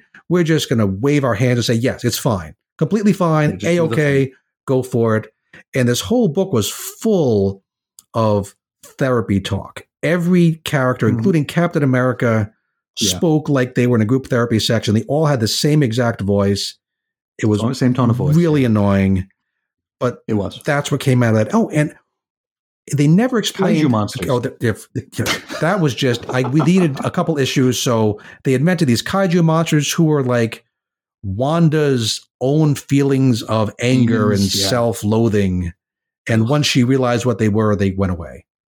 That was it. It was just something for the you need if the, the Avengers are here, they got to fight something. So we're going to make these giant kaiju monsters, and that's literally all that was. yeah. And they never explained at all to me why Toad had to or was willing to take the fall because Toad actually got a trial. Magneto was never put on trial. His trial was Yeah. purely metaphorical. He was going through some stuff. Yeah, But- and it was more the fetishization of using old X Men's titles in current year for like no reason, like Inferno and stuff like that. Yes. Uh, so he gets put on trial. He admits it. Which is false, as we find out, but he gets actually sucked down into the pit. He Yeah, gets the mutant version of the death penalty, which is worse than death penalty because you'll be alive forever down there with Sabretooth. And I, I wonder if we're going to see him pop up again in, in Sabretooth or something else. Almost have to, right? I would hope Yeah. so. I mean, it, this has got to be explained what happened because I guess they needed to show the Avengers that someone was getting punished for this. I think that Yeah, was the cover get- story. Yeah, because then we get like Captain America being like, eh, we we can't tell the mutants how to run their culture because like uh, I think it was Wasp who's like, can you believe they're doing this? I think it was Wasp who said it was okay. Again, it, all the words, the, the word bubbles could point to anybody because they all sounded the same. Doesn't matter, yeah, Because it was It's this like, we whole- don't get involved, Right. Yeah, Have to respect their culture gesture. But yeah, Could did they really? I mean, we've shown that they can do all sorts of illusions to trick the Avengers, right? They hid the Sure. whole cradle from the Avengers, the whole resurrection thing. They Mhm. hid with a giant, you know, Emma Frost. I think clouded their minds, so they could sh- yeah. They, they could have they made like the a big billboard with a street scene in front they of it. They could have So- made the Avengers think that somebody was punished for this, whether it was actually Toad or some made up character. They could have just done an illusion and then revealed, Mhm. oh no, they're actually fine. That was not done. Sure. As far as we know, Toad is still imprisoned inside limbo, Krakoa exactly. for something yeah. we know he didn't do. For sure. And and it's weird because like uh i know leah williams has spoken out about the editorial input and uh machinations in this one. Yes. but um the first issue uh, wanda isn't back yet i don't believe but it ends with the original brotherhood at the green lagoon like toasting to her so you have like mastermind Yeah, I think they're like not Toad. quite together, but like catching each other's eye across the room or something. Yeah, they were like at the bar. Yeah, they weren't like necessarily in a group, but they were all there. Yeah. They were all present. It was very, very, you know, advertent. But um, yeah, they they all like raised the glass, and Toad was among them. So I don't know if they changed this somewhere in the you know five issues that you know the or the four issues that came after it, or or if this was the plan all along and it was just very clunkily done. Yeah, something Um, something went awry there. But the upshot is that hey, we can bring back any mutant we want. We don't have to worry about the whole cerebro backup Yeah, thing you, anymore. you know the you know the very few rules we have. Well, they don't apply anymore.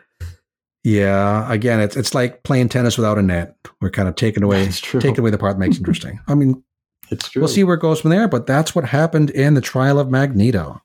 Yeah, but back to the uh, Hellfire Gala here. We mentioned, I think, last episode that uh, we found out during the uh, X Swords event that there were no X Men.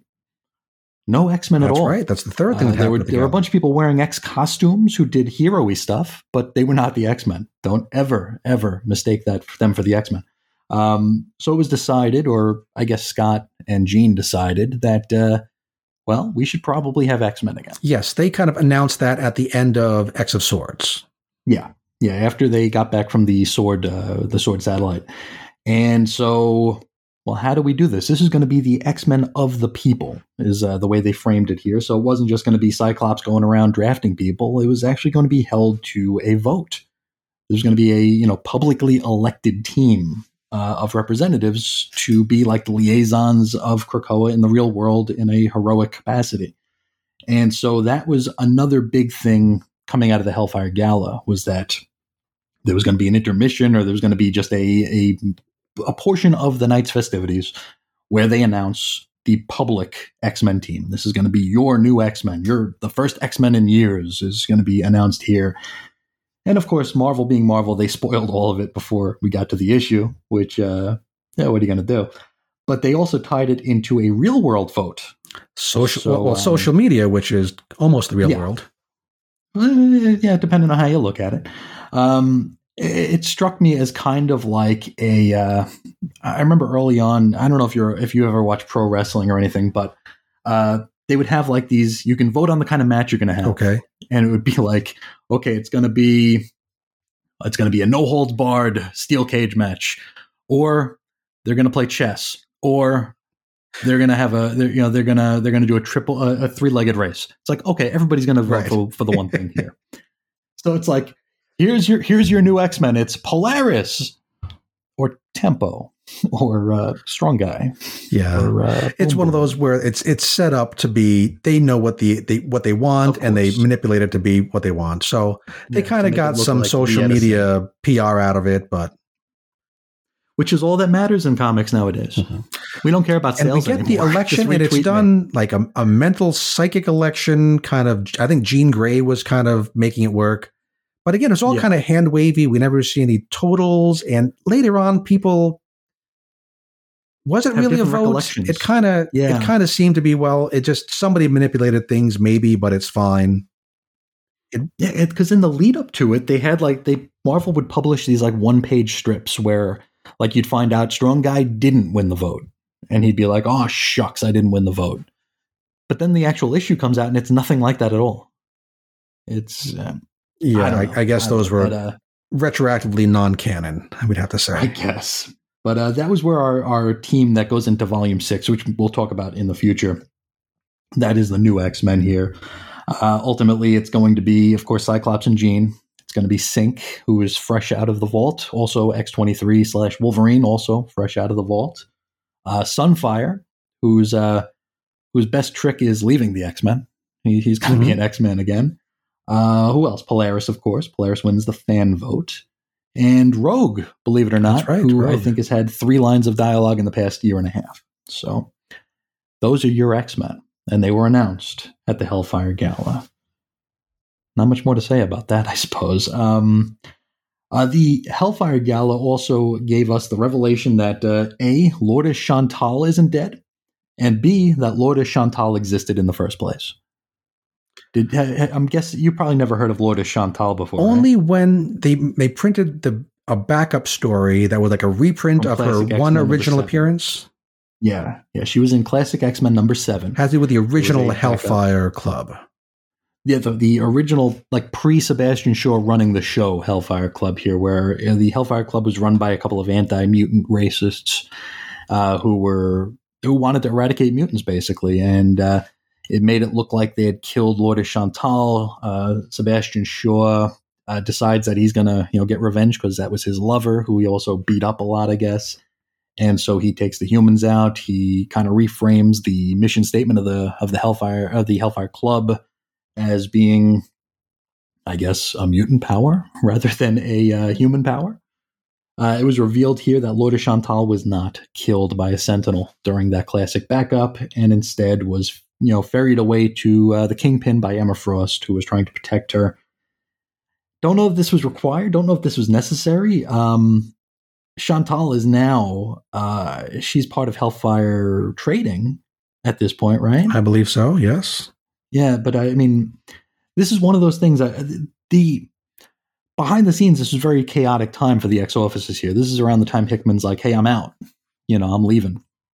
So the books kind of took this weird tone where, uh, like a weird shift. There was like a branching here where some books were just like powering through their stories to get them over with, and other ones weren't ready to wrap them up yet. So we got all this wheel spinning. Mhm. Um, and I think the only time I've seen that referenced is in yet another tie-in. It was in the X-Men tie-in to Devil's Reign, where this Mhm. favor that Emma owed to the Kingpin was kind of referenced, and the time that she ended up working for him was kind of part of that backstory. Sucked. Wasn't great. It's great. pretty to look at, but uh, not a fun. I just I actually just finished that one on X Lapsed. It's uh, three issues. It was a cash in. It was just a cash in. Mhm. But um, but yeah, you know, the the water treading got really, really, really tough during Reign of X here. Um, and like I said, some of the books were really rushed through. Another one that was rushed through is Way of X, which um, one of the strongest runs. And uh, we mentioned at the very start of the show here that the big moves, generally speaking, happened in the uh, the tie-ins and the uh, the miniseries. Mhm. Yeah, so Way Way, of X X was was written by. Si Spurrier. I think this was Mhm. him. I think this was his first thing to do with the the X stuff, right? He was brought in for this. With this era of X stuff, yes. Okay, he's done things He- X stuff in the past. Yeah, he did. Uh, he did an X Club miniseries, which was focused on like uh, Doctor Nemesis, Danger, um, Madison Jeffries, Kavita Rao, Okay. uh, the guy from Godzilla. They actually brought a guy from uh, the Go- Marvel Godzilla comic into the X Men books. Okay. for, for a minute there, Takeshi, I believe, and um, they had this little science group that uh, Spurrier wrote a five issue miniseries on, and he also was the writer for X Men Legacy, which he took over. I think he took it over from Mike Carey, or might have taken it over from Christos Gage after he took it over from Mike Carey. but uh, he was writing, uh, believe it or not, all about Legion. Wow. Legion is one of his characters. And um, X Men Legacy was uh, rebooted or relaunched, I suppose, during Marvel Now, and uh, that was uh, a basically a Legion solo book, and it was interesting. It was a very interesting book. So we have him back here with Way of X. Legion is one of the main characters of it, And so is Uh, Doctor Nemesis. Nemesis as well. Yes. Mhm. One of one of your favorites, Absolutely. yes, I know. So the I, I like Doctor Nemesis until he takes his hat off. the idea of Way of X is we've seen that Nightcrawler has been the only mutant kind of uneasy with the way things go on. How how cavalier people treat death, how cavalier people treat life. It just seems that all the things that he thought were the the big meaning behind life now don't seem to matter, and no one else is bothered by it except for him.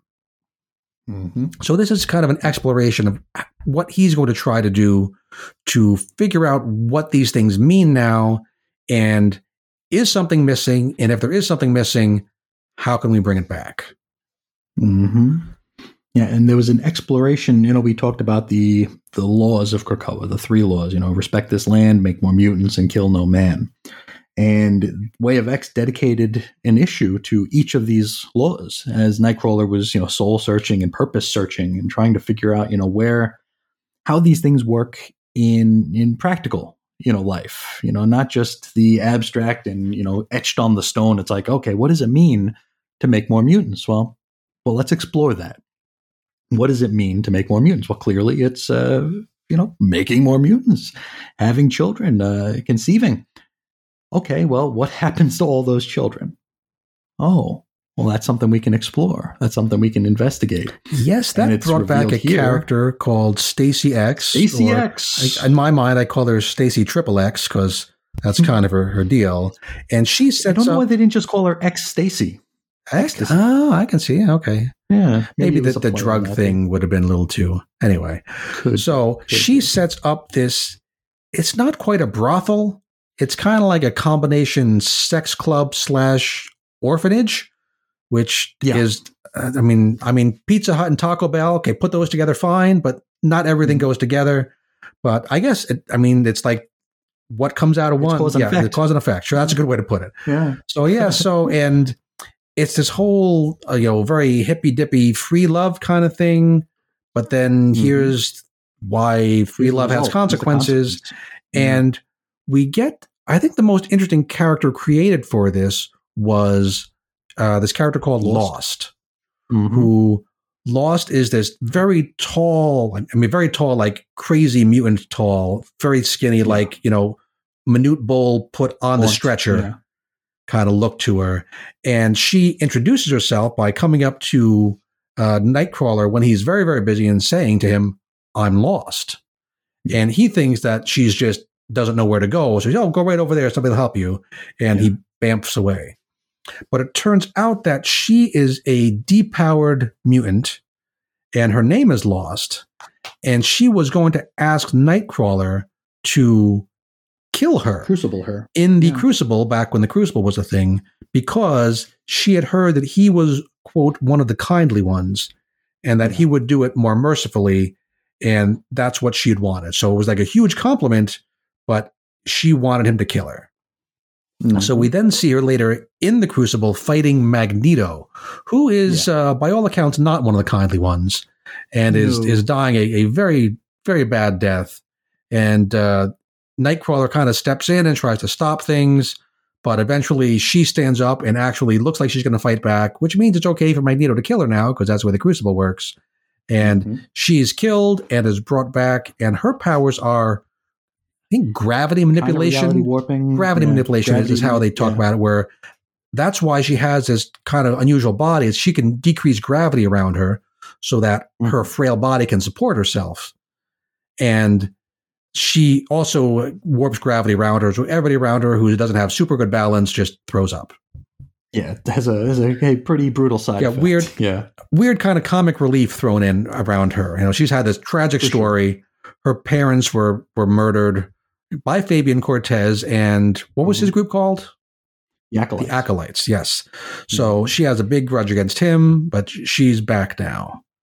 Yeah, no, was, that was a very interesting thing. I, I I feel like they missed an opportunity during that Crucible fight because Nightcrawler does get involved and kind of tries to stop the proceedings here. And I thought it would have added so much, uh, so much value to have the crowd start booing him. hmm hmm They don't though. I would have loved for the just the crowd, this bloodthirsty, you know, this is the way we do things. Crowd just Nightcrawler gets involved to stop it. They boo the hell out of him. Didn't happen, but maybe that would have been uh, maybe that would have been a little too far to go. Uh, So Nightcrawler's been given a job by Professor X that there's some malevolent force loose on the island, kind of like Mhm. one of those things like just out of the corner of your eye. If you look at it, you can't see it. It's kind a- of a deal. boogeyman, Boogeyman. the, And the patchwork, the patchwork, Patchwork Man they is what people call it, and they kind of giggle about it and joke about it. Oh, the Patchwork Man's going to It's get like a scary story, yeah, kids Right. around the campfire type of thing. but Professor X can tell something's up and thinks it might be connected to this story, and thinks it might be connected to his son Legion. Mhm. So that's how uh, Nightcrawler hooks up with Legion. Ends up, he's been. Is it Orchis who has him? yeah, he's it just Just his brain. His brains. He's got his brain in a jar, and Orchis is using it to run simulations on of how to attack and on destroy Krakoa. How to yeah, Yeah. how what would bring Krakoa down? Not necessarily like a military attack, but what would bring it down as a society. Mhm. So uh, Legion manages to convince Nightcrawler to kill him, to shoot his brain, Yep. so he can be brought back. And he kind of brings himself back because he's Legion, and it's again He kind of hand kind of wavy. There's a lot of interesting ideas that end up solved kind of hand wavy in the series to me. It's not it's not Mhm. as buttoned up as like a Jonathan Hickman book would be.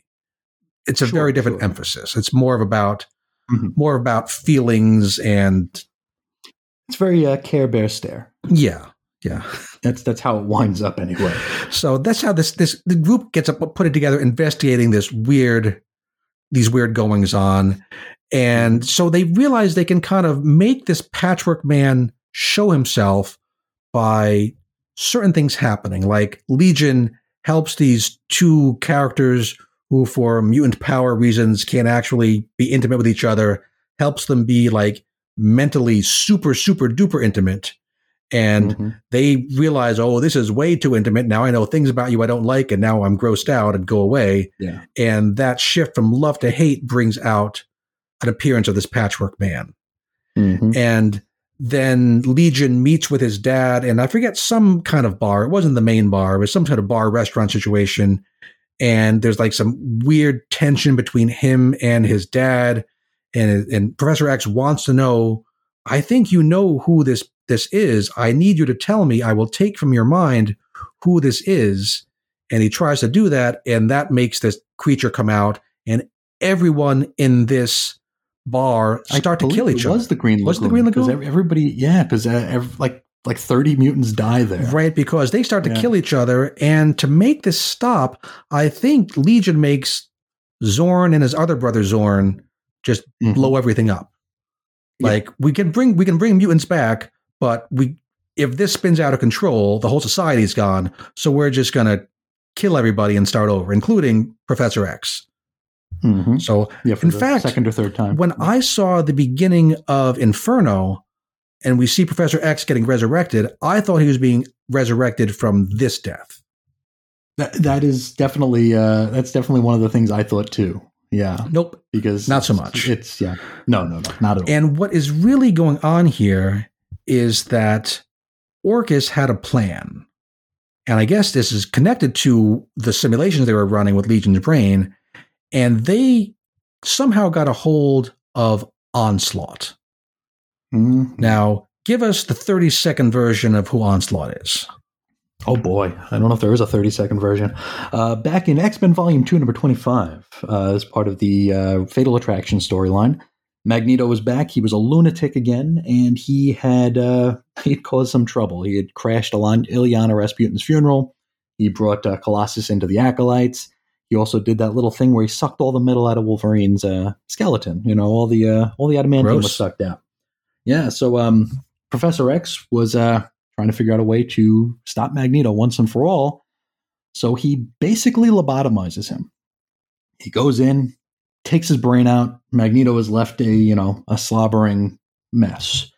And it was the combination of the Xavier psyche and the Magneto psyche in in you know in Professor X's own head that manifested this creature, this entity, this cosmic force known as Onslaught. And Onslaught, uh, after the end of the Age of Apocalypse, uh, the first issue back, um, Juggernaut is sent, you know, flying a continent. He's basically punched in California and he lands in New York. You know, he is just destroyed. And the X Men, they find him and they wake him up, and the only word he says is Onslaught. Uh, a little side bit here uh, Scott Lobdell created Onslaught. When he put that line in there, he had no idea what Onslaught was. Hmm. That's the way Scott Lobdell writes. He uh, he's, he calls it the uh, the tangled what does he call it? The tangled laundry line approach to writing. Okay. It's like you start somewhere and you try to untangle the line as you get down the way. I, again, It's a lot of fun. Doesn't seem like a Jonathan convenient. Hickman kind of thing. It's not. I, Certainly Right. not. He's- he's Certainly not- This was actually fun. oh, ouch. Okay, but yeah, No. it's it's well, it's a mystery, including to the person who's writing the mystery. Pretty much, pretty much. So it was ultimately revealed um, that Onslaught was this Professor X Magneto amalgamation. Um, back in Uncanny X Men 287, this is early on in Bishop's time in the current year, then current year. He uh, he has a flashback to the future where he sees he finds this recording from Jean Grey where she's talking about how there was a traitor to the X Men. There was a traitor, and this is another one of those tangled clothesline things where it was just put in there. Nobody knew what it was going to be. Nobody had any idea who it was going to be. It was basically it was it was basically written to be Gambit, but it wasn't. Ultimately, it was actually this Onslaught character because they replayed that entire page during the reveal of who Onslaught was in 1995 or so. Now, Onslaught was this massively powerful character, took on the entire Marvel universe, and for a little while won. Um, this is what led to Heroes Reborn, where Franklin Richards opens up this pocket dimension. Uh, the Fantastic Four, the Avengers, they're all sucked in there, and they are rebooted. They have their own little adventures in this little, you know, pocket dimension, and they're not in the 616 anymore. So, in the fallout of Onslaught, we still have a 616. It's just everybody thinks the Avengers are dead, Fantastic Four is dead, and it was this way for a year. The stories in Heroes Reborn were not great, but I liked the way it was reflected in the real world, or the 616, I should say. It was pretty interesting. Onslaught was gone. Onslaught's come back a few times, including here, where you know Legion is tasked with trying to figure this out, and um, he finds out that it's it's good old Dad and uh, Magneto's uh, little entity together, or amalgamation, that is this Patchwork Man, and um, we talked, I think, either an episode or two ago about the cheese toasty, right? Yes, it's where uh, Pixie. Pix- Pixie's favorite food was a cheese toasty, which uh, one of uh, one of my uh, listeners from uh, from I, I, is it the UK or England or, or Great Britain? One of those, Probably all of those. Uh, yeah, probably all of those, uh, told me that uh, that's a you know popular snack food or a uh, meal. Although I guess lunch. she's Welsh, right? I believe Huh? I believe Pixie is Welsh. She's Welsh. Yes. Yeah, so I think that makes her Yeah. part of the UK, part of Great Britain, Okay. but not part of England. If I have my Venn diagram correct. but are they part of Albion? Uh, that's the park I used to go to when I lived in New Jersey. But There you go. but anyway, so the But, uh, idea is yeah. that they're noticing Her that she is a when she comes back, she had her favorite food had changed, and then Yeah. she kind of gets taunted into committing mutant suicide by having Mhm. someone kill her. And when she comes back, her favorite food has reverted, like that part of Yeah. her it was- existence has Yeah. gone away. And Mhm. what turns out is that Onslaught is this. He was actually sent back through Lost, which I thought was Mm-hmm. an interesting choice. So Orchis kind of had captured this depowered mutant Lost, did weird things to her, somehow implanted this seed inside her of Mhm. Onslaught. She brings it back to the island, very much like the little miniaturized uh, Yellow, Jacket, you know, snuck into the Mhm. island. But this is just more of a a, a magical demonic concept stuck back Mm-hmm. in. And Onslaught grows by eating these little pieces of people's lives between when they get backed up and when they get brought back. So those little bits Yeah, of life feed him. Mhm. And also feeding on negative emotions and hatred and mistrust, and also kind of the bacchanalia feelings of life doesn't matter gets mixed in there mm-hmm. somehow. Again, Mhm. kind of hand wavy to me. Eh, eh, kind of high concept for yeah. But the way this is kind of starts to be undone is clearly Lost hates Fabian Cortez, killed her parents, had all mm. this horrible part in the background of her life, wants to kill him. So Nightcrawler does a very strange thing. He bamfs them, the two of them, up above the surface of Mars. Mars Marzaraco.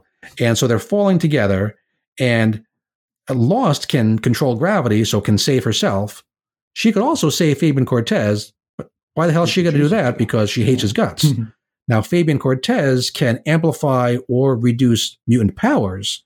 So he could amplify her power so she could do all the saving she needs, but he doesn't want her to live too. So he's going to dampen her power damp her power. So, sh- so they'll- it's like a, a prisoner's dilemma sort of situation. They can both kill each other, and they're both going to kill each other. Yep. And it doesn't quite. It seems very clever, but what actually happens is that uh, Fabian Cortez amplifies her powers so much that she burns out and dies. So then he's just Mhm. plummeting to Earth all on his own. And uh, Nightcrawler kind of says, "Oh crap," and you know saves him by you know bamfing. Yeah. But what happened was her power got amplified so much that they happened to be right near. Oh, is it Phobos? One of the Martian moons, Phobos or Deimos? Yeah. I think it was Phobos. One of those. And Who was Phobos? ends up pulling the moon out into an unstable orbit so that it's going to crash into Mars and just kill everybody. Some people are trying to escape through the gate to Krakoa, but the Arakkii are saying, you know, screw you, we're not going to run away. And plus, most people aren't going to get through the gate, so it's it's going to be a bloodbath. And I'm thinking, oh, maybe this is how we get rid of all those extra humans. no, easy come, easy go. but uh, no, uh, Nightcrawler talks Fabian Cortez into amplifying his bamfing power to the point where he knows it's going to be so so powerful it's going to kill him. But he ends up. This reminds me a lot of the the Kitty Pryde, the bullet story, The letting the bullet yeah. phase through the planet. But he he bamfs the entire moon into a more stable, higher orbit, and then Yeah. dies up there. Dies. And he's his corpse is actually seen later on when somebody else takes over Phobos, but that's Yeah. down the road. Mhm. And before he does this, he f- he figures out the thing he's been searching for this whole time. It turns Mhm. out it's just the phrase "the spark," the spark. Yeah. which I think was meant to be deeper than I think it is. But Yeah, because in the lead of the first four or five issues, um, we get the info pages from Nightcrawler's Book of Blank, yes, and uh, like it's basically the gospel according to Nightcrawler, but it was Book of Redacted. We never knew what the redacted word was. I, I thought it was going to be Legion because I thought the series was going to end with Legion like sacrificing himself or dying. It's actually the Book of the Spark.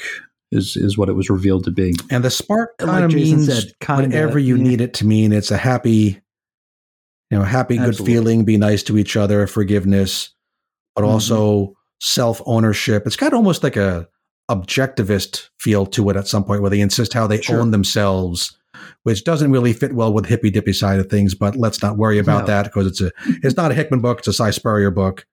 So Yeah, he tells yeah. Cortez, "I know I'm going to die." I've just figured out this thing, and when I die, I'm Mhm. not going to remember it because I'm I haven't been backed up yet.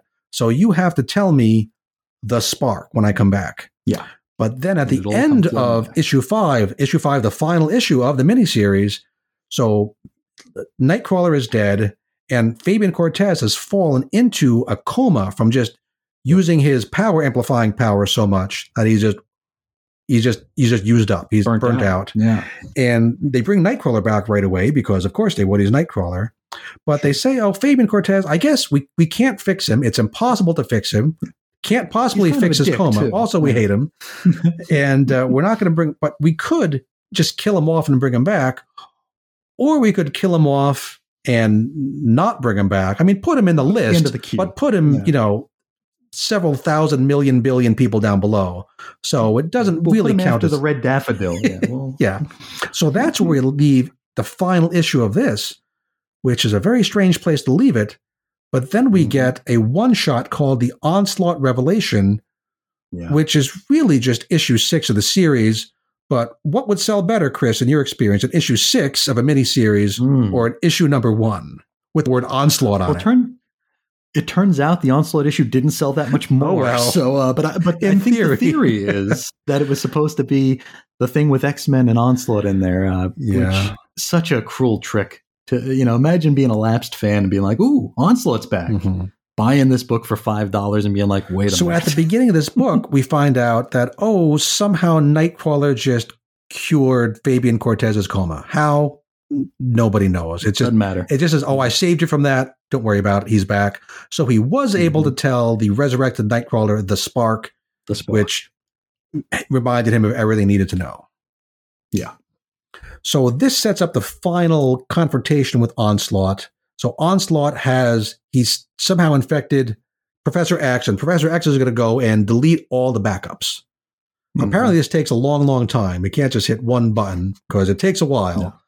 No. Uh, and this is Are you sure? this is Are you sure? this is Go to the recycle this is now. before the the Wanda did her thing, I guess, which would make this all moot.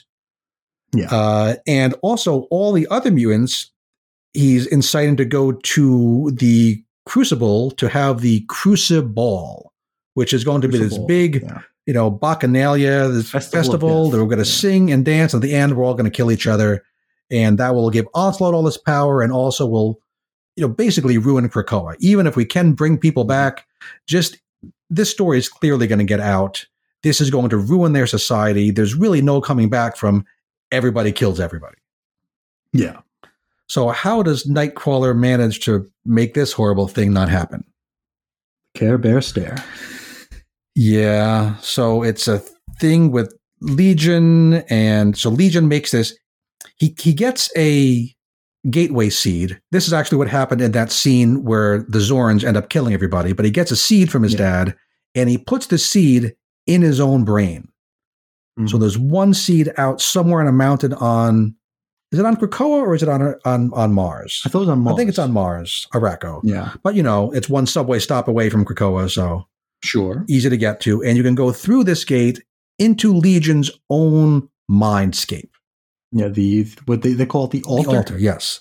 Yeah. So it makes up this whole place. And they do a thing involving uh Sandstorm Lady and Legion and Cortez. And Pixie uses her what's the, her, her magic dagger called? oh boy. It's like a so- I don't it's like the soul sword, but it's a dagger. but it's So she can go around stabbing people, and it only kills the onslaught part of them. Yeah. So she saves a few of them, and then Sandstorm Lady can link everybody together because she controls dust particles, and that's exactly the same as this somehow. And yeah, they all realize, hey, we don't want to kill each other. That would be lame. Mhm. Uh, and oh, and also Doctor Nemesis gives them all psychedelic drugs, which also makes them happy. Sure. As it would. So yeah, they end up defeating Onslaught in a very hand wavy way. Kumbaya. And we get at the end, oh, we're going to set up some peacekeepers and we're going to have our headquarters here in the altar inside Legion's brain. And they're going to be called the Legionnaires. And that series is going to come The out. Legionaries. Legionnaire. So Yeah. Legionaries. Legionaries. Yeah. So odd. which and that's that series has actually just started a couple months ago so that's Mhm. destiny of x But Legion of X. i mean and, and it's it part of the destiny of x Oh, it's part of Destiny. Yeah. so it's not part of reign of x it's part of destiny of x so it happens down the road yeah. but yeah i i liked a lot of things about this book i liked the questions it raised i Mhm. thought it he didn't have the answers when he started raising the questions so i i approve of bringing these things up i thought he didn't really have the goods I think this was another one of those books that was affected by the uh, you know the deck chair rearrangel rearrangement. I think this was uh, I think this was going to go in a certain direction, but then Hickman said he was done, okay and so they kind of had to they kind of had to taper it off. They kind of had to do something with it. Uh, I I don't think that the part of me thinks that the onslaught story was written in a way that it could kind of serve as like a backup, sort of uh, something that'll be just be trickling in over a year, maybe a year plus. I think when Hickman said he was going, they had to do something with the book, and so they did what they did with Mhm. it. Didn't really give uh, Spurrier the opportunity because, like you said, a lot of awesome questions here. A lot of questions about what it is to have a society. We we touched on these things over the past few weeks, where like, yeah, the Crucible's brutal, but it's something that mutants have in common. You know, it's it's one of those uh, one of those building blocks of a society. Is things you have in common, and it's kind of like I don't know if I want to say a necessary evil in building a society is you know you certainly don't need you know festivals of death to do that, but just a commonality, something that is something that brings you together. Um, respecting the sacred land, something like that being explored. The uh, make more mutants being explored. These were questions, or not questions. These were just statements that were made at the end of Hoxpox that I think we were just supposed to ex- assume were happening because you know uh, time moves forward and all that. Here we were actually taking a taking a beat and exploring what it meant for these things to happen. It also calls into question how quickly a mutant can have a kid, since uh, Hoxpox was only two months before Inferno, and we have babies Oh born. yeah, But, uh, yeah. Well, what are you gonna hmm. do? But it was it was very interesting here, and it was nice because Nightcrawler. It's it's hard to write Nightcrawler where he is the everyman without being sanctimonious, because the way the way this was kind of framed is like okay, Nightcrawler is our eyes. He's our point of view character here, and as comic fans, we see everything. You know, we see the entire story, good, bad, and ugly. So we think we know better than the characters in the book because we do. We do. Nightcrawler was kind of in that same sort of uh, ether there, where he could see the things that no one else could see. But in Way of X, the way he went about it was, it was kind of sanctimonious to where, like when he confronts Stacy X about it, she hits him back with a dilemma. It's like, what are we supposed to do? You make these rules.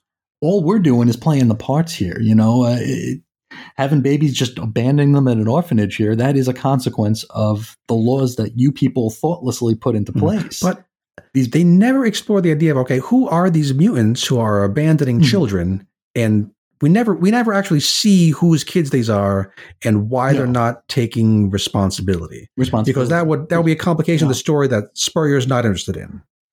No and, and that would that would be that would like make the story just grind to a halt because it's like eh, we're not going to like these people anymore if we did in the first place it's uh yeah a pretty atrocious thing to do And So I'm- yeah, so trying think of Nightcrawler is kind of Right. held up as being the one who asks the moral questions, but then Mhm. he's kind of then lauded at the end for kind of taking those questions and putting them off to the side. Yeah So yeah I, this could be again. You you talk about on your show how some things are just Chris problems. This could just be a Jason problem. I'm I'm a Catholic guy, and Nightcrawler mm-hmm. is the Catholic guy. You know, one of basically two Catholic characters in Marvel Universe, right? It's him and Daredevil are the Catholic ones. But he's Yeah. so he's he's kind of lauded here for not quite officially abandoning being Catholic, but basically saying, "Yeah, that's not what I care about anymore." So that probably bothered me more than it bothered the average reader. I, I can understand that because I, I I feel like that's a, a tough thing to to do here. We I think we talked earlier about like Wolfsbane, uh, where like she comes back and suddenly sh you know her lifelong religious uh, beliefs are just not there anymore. And I mean, you die, things happen, yada yada yada. I guess that could shake your faith or change or shape your faith. But uh, it is it's nice to have a character with a different point of view. And Nightcrawler was that character. He was the uh, you know I remember uh, reading people's reviews like he's the non-punchable religious character Okay. because well I- and, and that's not an indictment on anything other than the lack of creativity Right. Usually, you, you see like a, a reverend or a very religious character in, a comic Mhm. book or on a like a TV show, a genre show. Yeah. He's going to be the zealot, the bigot, sure the, the the evangelist yeah. clearly obvious bad guy. Yeah, and like if there's a and if there's a, uh religious character on a team, they're usually the ones that are gonna uh, they're gonna raise the questions. Basically, they're gonna raise the straw man questions. Mhm. They're gonna be Kirk Cameron, you know, and uh, that's that's not the that's Yeah. not so. and then and then know, their character growth is not being religious at the end. not being religious anymore. Yeah, getting over it, and uh, and, and it seeing Nightcrawler kind of go that direction is, eh, I, I'm not a big fan of it because that was part of a huge part of it. I mean, he was a minister, he was a priest. It's I don't know. But he was also the character that everybody was cool with having, you know, was, nobody was trying to talk him out of anything. He wasn't pushing his thoughts on anybody, even someone like Stacy X, who he had a lot of run ins with during the Chuck Austen Okay. run. And, uh, but it was never really done in the unsubtle, you mustache twirling, you know, villainous kind of way. Mhm. So if they are moving away from that, I haven't read any Legion of X yet, so I don't know what might be coming. I think there's only been the one issue so far, so there hasn't been Okay. hasn't been much. Oh, because everything got pushed back because it's Oh yes. current year. But um, yeah, I I loved Way of X in that it raised the questions. I thought the ending fell uh, astonishingly flat. It was just a, a real real letdown. So that was Way of X, and uh, looking at the clock, we've been babbling on about all these mostly mini-series in Reign of X for uh, wow. I'm not even going to say what time it is because it's been a good long time. So I think we're going to call this show here. I I could talk to Chris about these things all day, but you don't want to listen to that, and we've got stuff to do. So we will be coming back next time, and we've been talking about the X Men a whole lot because that's what we love. Mhm. But this event is not just an X Men event. It also has to do not. with these guys called the Avengers. So we're going to Who? start off next time, not by going through the whole Jason Aaron's Avengers, because you heard all about that over on, you know, the, the Marvel show with me and Jim.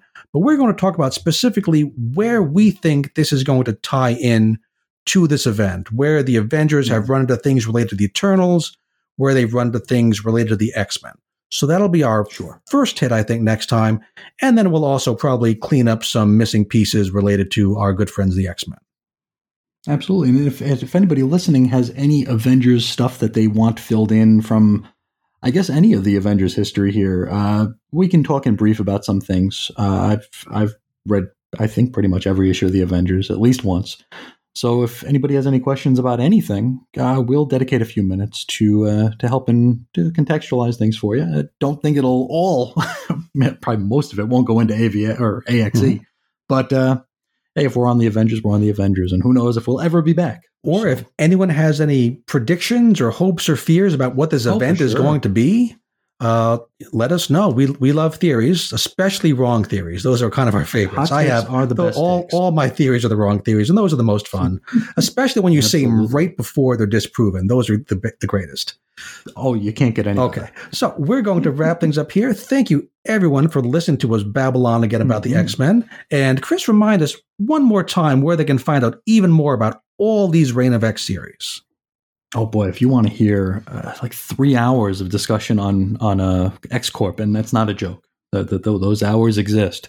Uh, you can head over to chrisisoninfiniteearths.com or chrisandreggie.podbean.com. I do at least a half hour on every single issue of the uh, of the Hoxpox Plus run here. Uh, episode 340 just came out a couple days ago, so that's um yeah, 100 and something hours of uh, of X-Men goodness or badness, the way depending on how you look all at it. good stuff, all great stuff. That's you know, Oh, that's what makes me so excited to be able to actually talk to Chris about things and have him hear the things I say back to him, which is nice, which is is new on this uh, for me. So we will tune out now. We will see you again next time, and we'll talk to you again soon. See ya.